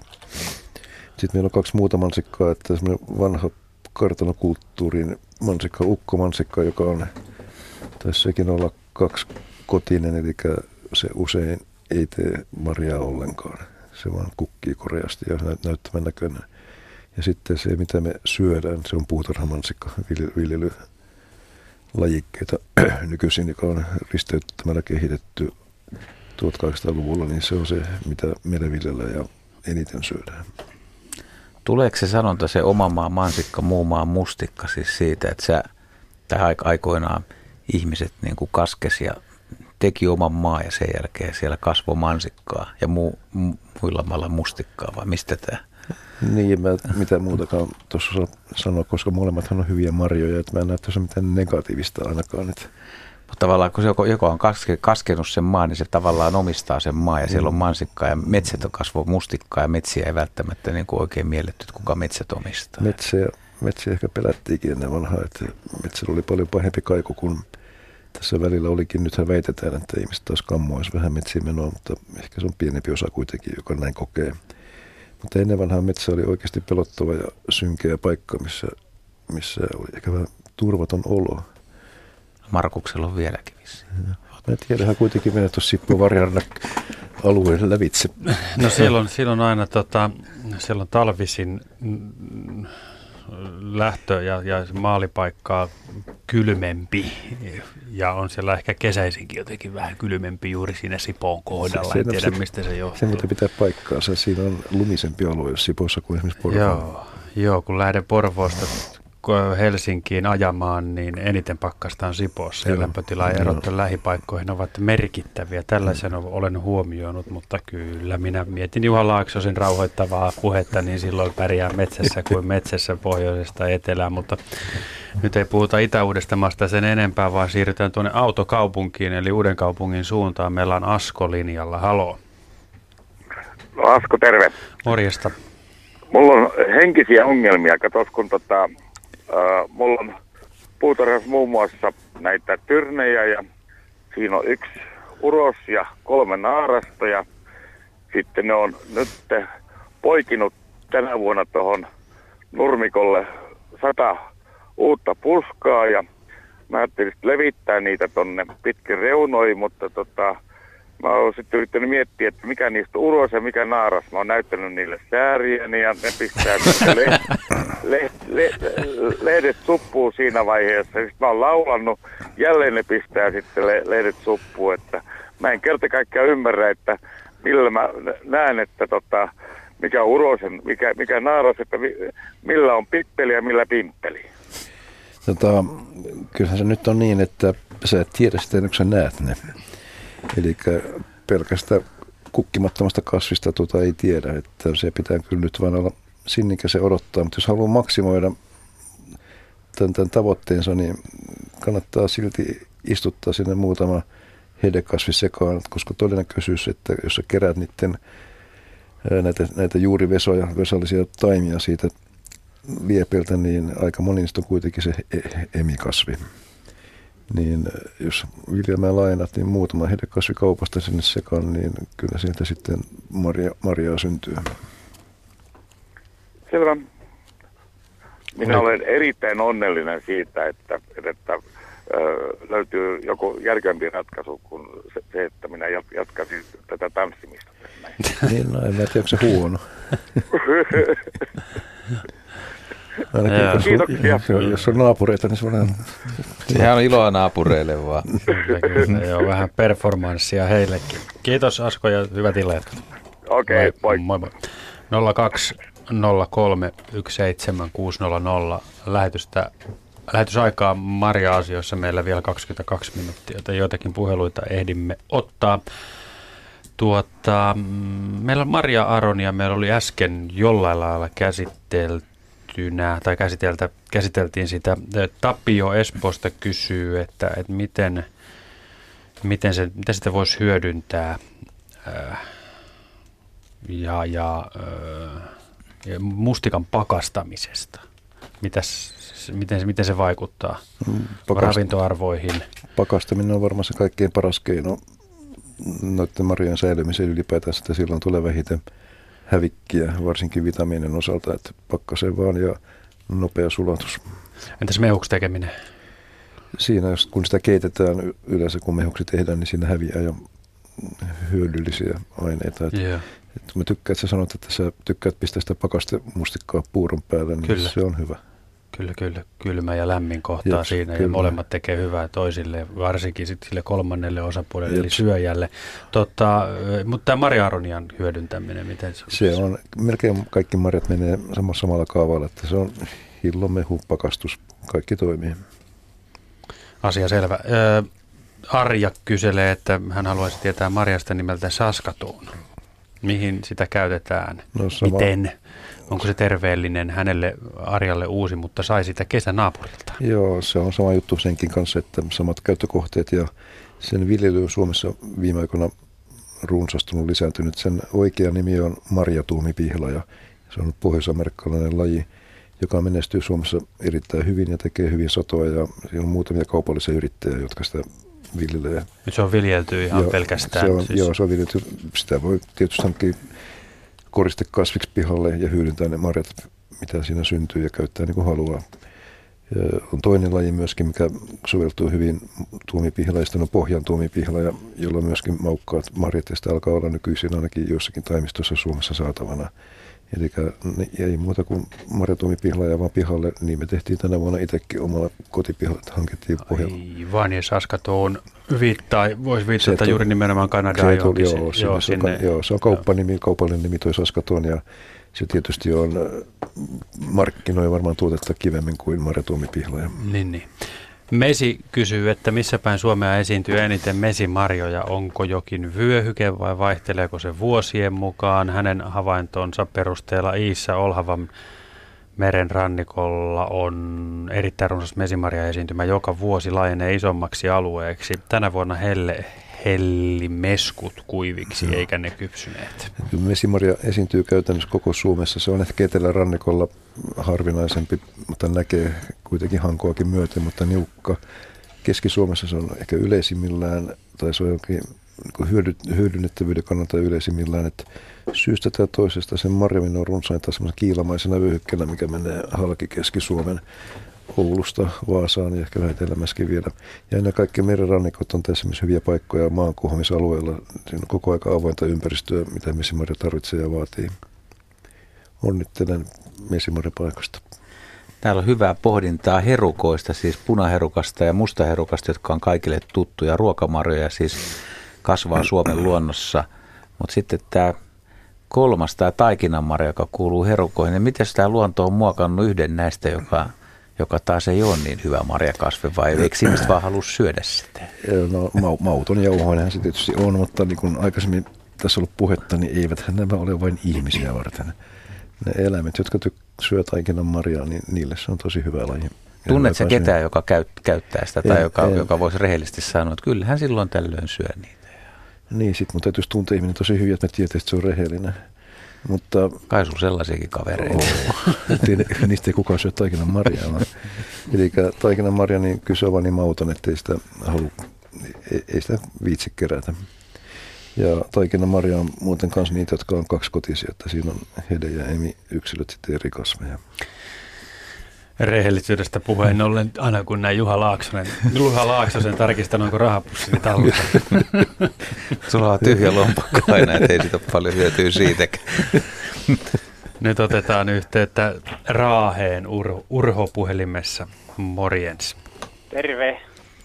Ja ei muuta kuin annat palaa. Semmoinen kysymys, että jos marjapensaa aitona on käytetty painekyllästettyistä puusta tehtyjä aitoja ja jos niistä vanhoista olisi valunut siihen maahan myrkkyä, niin nouseeko se marjoihin se myrkky mahdollisesti, vai voiko niitä turvallisesti syödä viinimarjoja? Äh, sanot, täytyy kieli keskellä suuta vastata, koska varmaan tietoa mulla ei tästä asiasta ole, mutta jos mä jos pieni, pieni spekulaatio sallitaan, niin ne pitoisuudet, mitkä sieltä nousee, jos on vanha kyllästetty puu, niin kyllä ne aika pieniksi jää. Mutta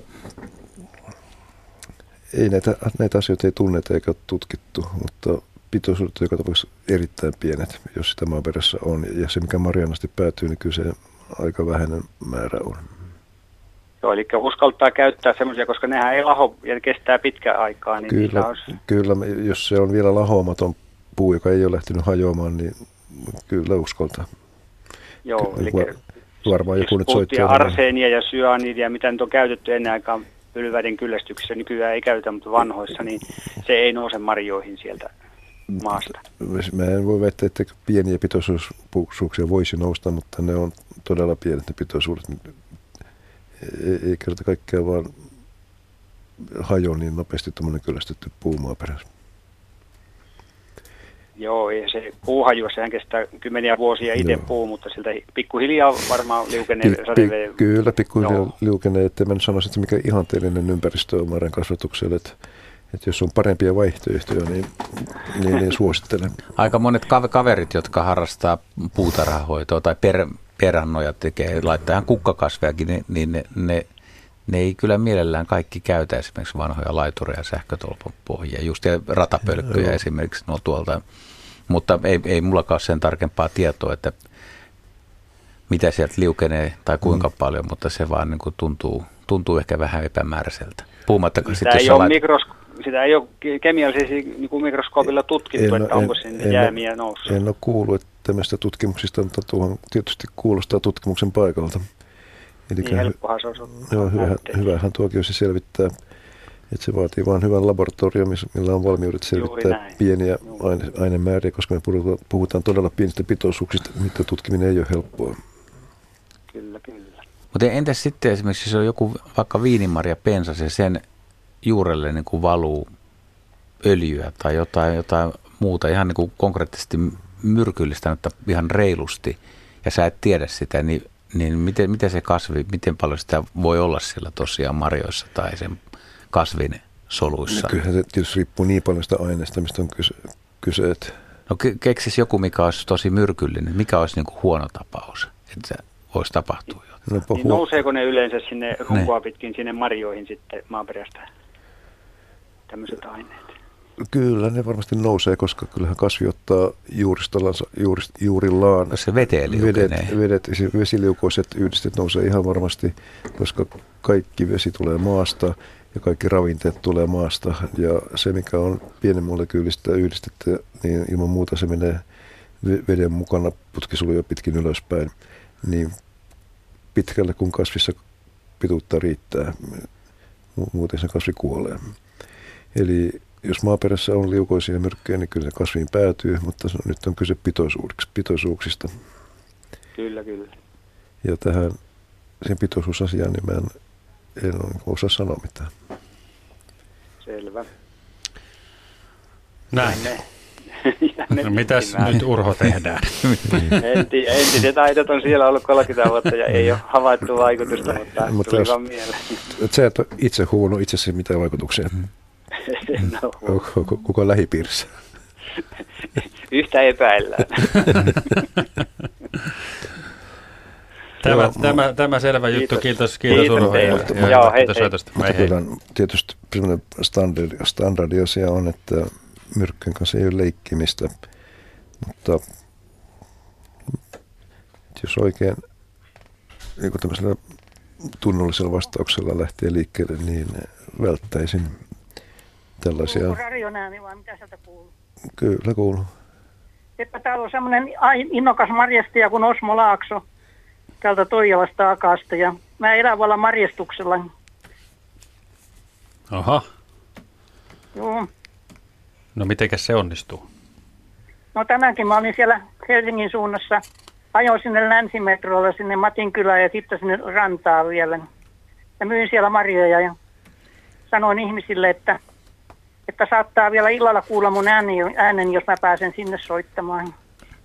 No ei, kauppa kävi. Mi- Mitäs Maria? Kyllä sä... kohtalaisesti meni, mutta ei mitään hyviä mennyt, kun viittä, li, viittä euroa litrasta mä oon pitänyt, kun tänä vuonna on puolukkoja mun mielestä, niin ainakin täällä ympäristössä niin vähäisen, että mä koko elämässäni ollut niin vähissä. Tämä Urjala ja Toijala ympäristö ja täällä missä mä liikun. Niin. Joo, eihän tuo mikään kova pyyntö ole.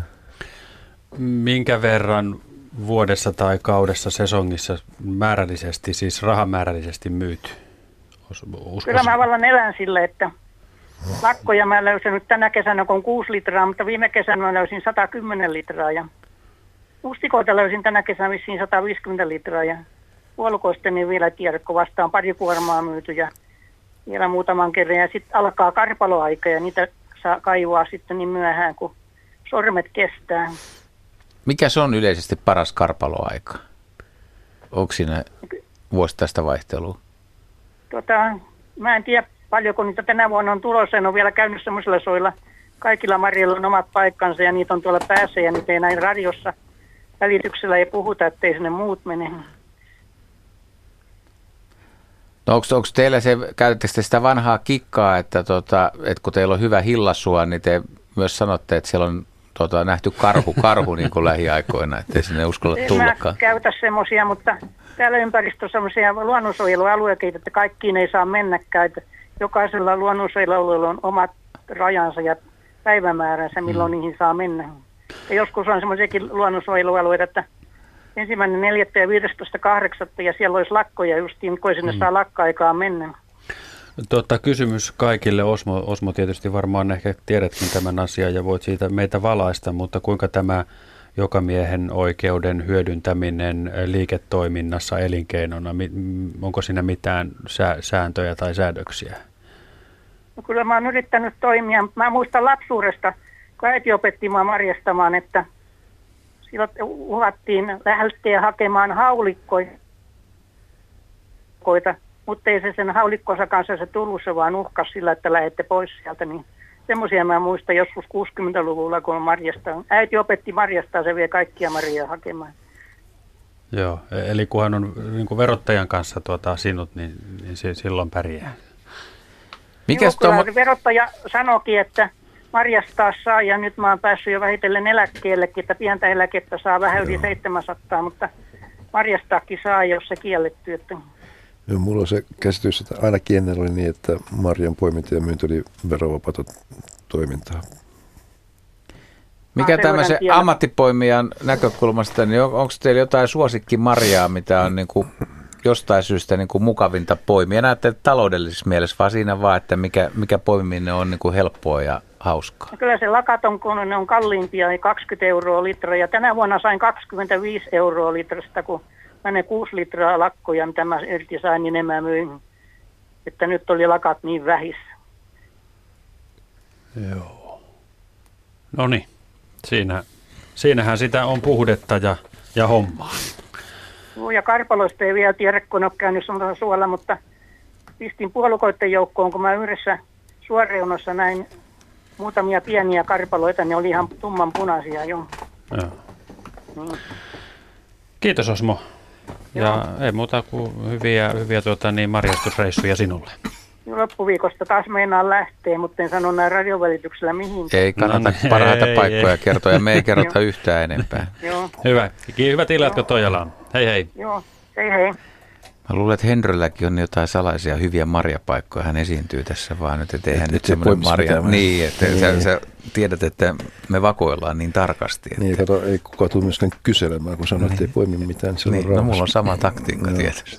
No, sä poimit vaan siellä yhdellä saarella kaikki niin, marjat. Joo, heti kun on mahdollista. Mutta joo, karpaloit voisi lähteäkin poimimaan. Niitähän voi joskus vetää joulutammikuussakin. Se on aika hauska, kun tulee lumia pikkupakkanne. Ja... ja kyllähän ne sanotaan, että karpalon poiminta on ihan ok vielä keväälläkin juuri lumia sulettuna, ennen kuin alkaa lämpenemään liikaa. Että ei pitäisi olla mitään ongelmaa siinäkään. Joo. Ja se riippuu kuinka paljon soilla on lunta, mutta siis mä luulen, että linnutkin käyttää yllättävän pitkään. Ja sitten jos tulee lumi aikaisin ja karpalot jäätyy sinne, niin kun lumet sulaa ja ne karpalot on vielä siellä lumessa säilyneitä, niin keväällä niin kuin esimerkiksi linnuille, niin voi että karpalo on yllättävän tärkeä marja. Joo. Siis kevät, Joo. keväällä. Ja ehkä kaikille kuulijoille ei ole tuttu, että meillähän on Suomessa myöskin kaksi karpalolajia, että on iso karpalo ja pikkukarpalo, joiden marjat kokokin sitten on – nimensä mukaiset. Toisella on isot ja toisella pienet marjat. Osmon äskeiseen puheluun liittyen luen, luen Ilkan viestin. Marjoilla maailmalle, niin se alkaa. Meille eläkeläispariskunnalle marjastuksella on suuri merkitys taloudellisesti. Olemme jo vuosia keränneet marjoja myyntiin ihan vaan puupoimurilla ja puhdistaneet ne ritilällä. Vuosien myötä tulot ovat olleet noin 2000, 2500 euroa kesä. Nyt huonosta marjavuodesta huolimatta menee 3000 euroa rikki huomenna. Huono sato kompensoituu paremmalla hinnalla. Viime vuonna keräsimme noin 900 kiloa. Tänä vuonna kilomäärä jää paljon alemmaksi, mutta hinta on nyt parempia. Siten tulos nousee. Keräyksen päätteeksi aina kevyt kumarrus ja hiljainen kiitos metsälle. Ja mitäpä näillä rahoilla teemme? No talvella menemme taas sinne, missä pippuri kasvaa. Terveisin Ilkka Keski-Suomesta. No tiedätkö Juha, milloin, minne ihminen silloin menee? Ako pippuri kasvaa? Hmm. Eikö se Kiinaalle? Intia. No se on hyvin lähellä. No, meidän näkökulmasta. Mutta nyt otetaan vielä toi terttusele ja mustaselja.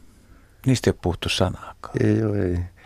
Ei ole monta minuuttia aikaa. Ei, terttuselia on lievästi myrkyllinen, ei pahasti lievästi, vaan sen se, mutta mustaselia on oikein hyvä marjakasvi, josta Elton Johnkin lauloi kappaleessaan Elderberry Wine.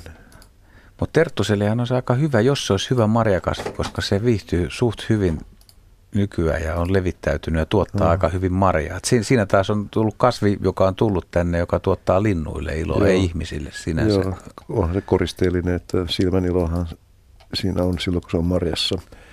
Ja ehkä muutenkin, mutta linnulla se on hyvä kasvi, mutta marjat on jälleen kerran, ne on mauttomat, hyvin lievästi myrkylliset. Ja vanha kansahan on antanut sille ehkä vähemmän mairittelevan nimen paskamarja, koska se viihtyy hyvin huussien, ulkohuussien liepeillä, koska hieman typekkäästä paikasta tykkää. Pirjo soittelee Ahvenanmaalta. Tervehdys. No tervehdys. Joo, Ahvenanmaalta soittelen ja täällä on ihanat kelit, lämmintä ja, ja tyrnimarjoja on kerännyt tosi paljon ja oikeastaan se olisi yksi kysymys, että onko joku kikka, millä voisi niin kuin helpommin kerätä, koska se on niin työlästä. Mutta mun varsinainen kysymys on se, että kun tässä saaressa, missä ollaan, niin on kaiken näköistä pähkinäpuuta ja tyrniä ja kaikkea. Ja mustikan varpuja on tosi paljon, mutta koskaan ei ole ollut marjan marjaa. Mistä se johtuu? Mustikoissa. Hmm. Niin. Joo, nyt tuli paha Mä oon ajatellut joskus, että eikö ole pölyttäjiä, mutta kyllä tämä nyt kaiken näköistä lentelee ja muuta kaikkea no. pölytetään, mutta miksi ei ole marjoja? Tuohon niin kyllä niin kuin mitä järjellistä vastausta pystyy antamaan, että onko se olosuhteiden summa, ei ole pölyttäjiä, siinä on aina helppo lähteä liikkeelle, että jos kimalaisia lentää mustikoiden Joo, seassa, niin kyllä pitäisi pöly, pitäisi pöly. Ja naapurisaaressa on mustikkoja, mutta tässä ei. Joo, mustikka on vielä semmoinen kasvi, että siinä samassa kasvustoalueella on joka tapauksessa hede ja emilkasveja paikalla kuinka iso alue se on tai kuinka pieni? No aika tämä, missä me nyt kuljetaan, niin on semmoinen neljä hehtaaria, että joo, joo, että koko, on tuota ko, koko, koko riittää, että ei se nyt ainakaan yhtä, joo. ei se ainakaan yhtä kloonia ole sitten enää. Joo, joo kyllä. En, en kyllä osaa sanoa, miksi teillä ei ole marjoja, että No se on harmi. Joo, koska kyllä yleensä koska mustikka... se vähän, vähän tota vaivaa, että miksei tule marjaa, pitää mennä naapurisaareen naapuriin koska kyllähän mustikka yleensä kuitenkin marjoa, että niin. nyt tuli paha pähkinä. Tuliko? No teidän täytyy nyt miettiä ja mä soitan joku toinen kerta uudestaan ja vastauksen. Raksuttaako tuolla? Ei, mä, mä, mä, mä oon kuullut samanlaisia, että on joku alue, missä niin kuin mustikkaa kasvaa mm-hmm. paljon, mutta niitä mustikoita ei tule koskaan. Mutta mä, Joo. jos Henry ei tiedä vastausta siihen, niin mun on turha edes yrittääkään sitten. Se menee. Niinkö?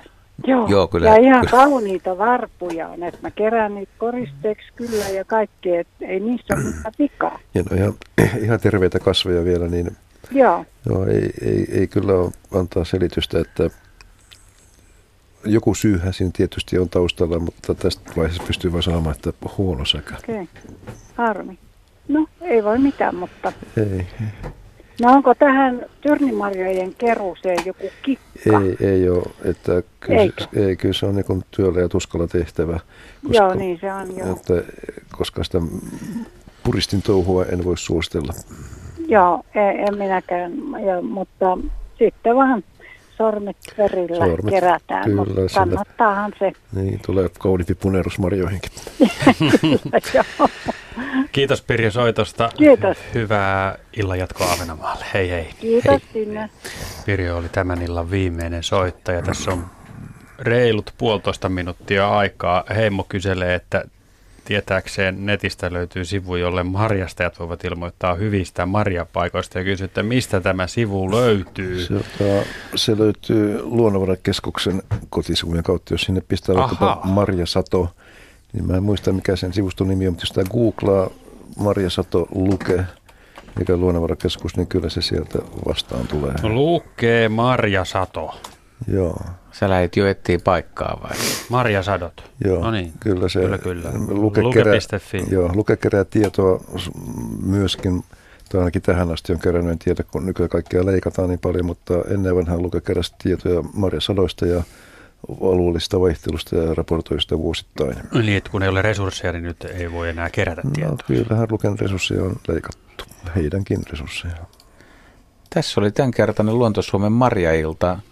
Aika monta lajia päästiin käymään Kyllä. läpi ja ihmiset soitteli, oli, oli hienoa ja toi Pariksen Maria siellä aluksi nousi aika, aika suosituksi. Nyt jos saisi tuota pienen mukillisen, niin mä ottaisin ehkä tämän päätteeksi niin yllättäen tyrnitäräyksen. Se on semmoisen kunnon C-vitamiinipommi. Joo. Ei, mitä sä ottaisit? Mustikoita. Puolukoita, öö, vadelmia. Puolukoita, ehdottomasti puolukoita, joo. joo pu, puuron, puuron, joo, puuro on hyvä. Puolukkameho on niin. fantastista, mä pidän kovasti. Juha Laaksonen, Henri Väre, kiitos sinulle myös ehdottoman paljon ja Mirjam Mismalen vastasi meidän puheluihin. Minä olen Markus Turunen, viikon kuluttua luontoilta kello 18 jälkeen.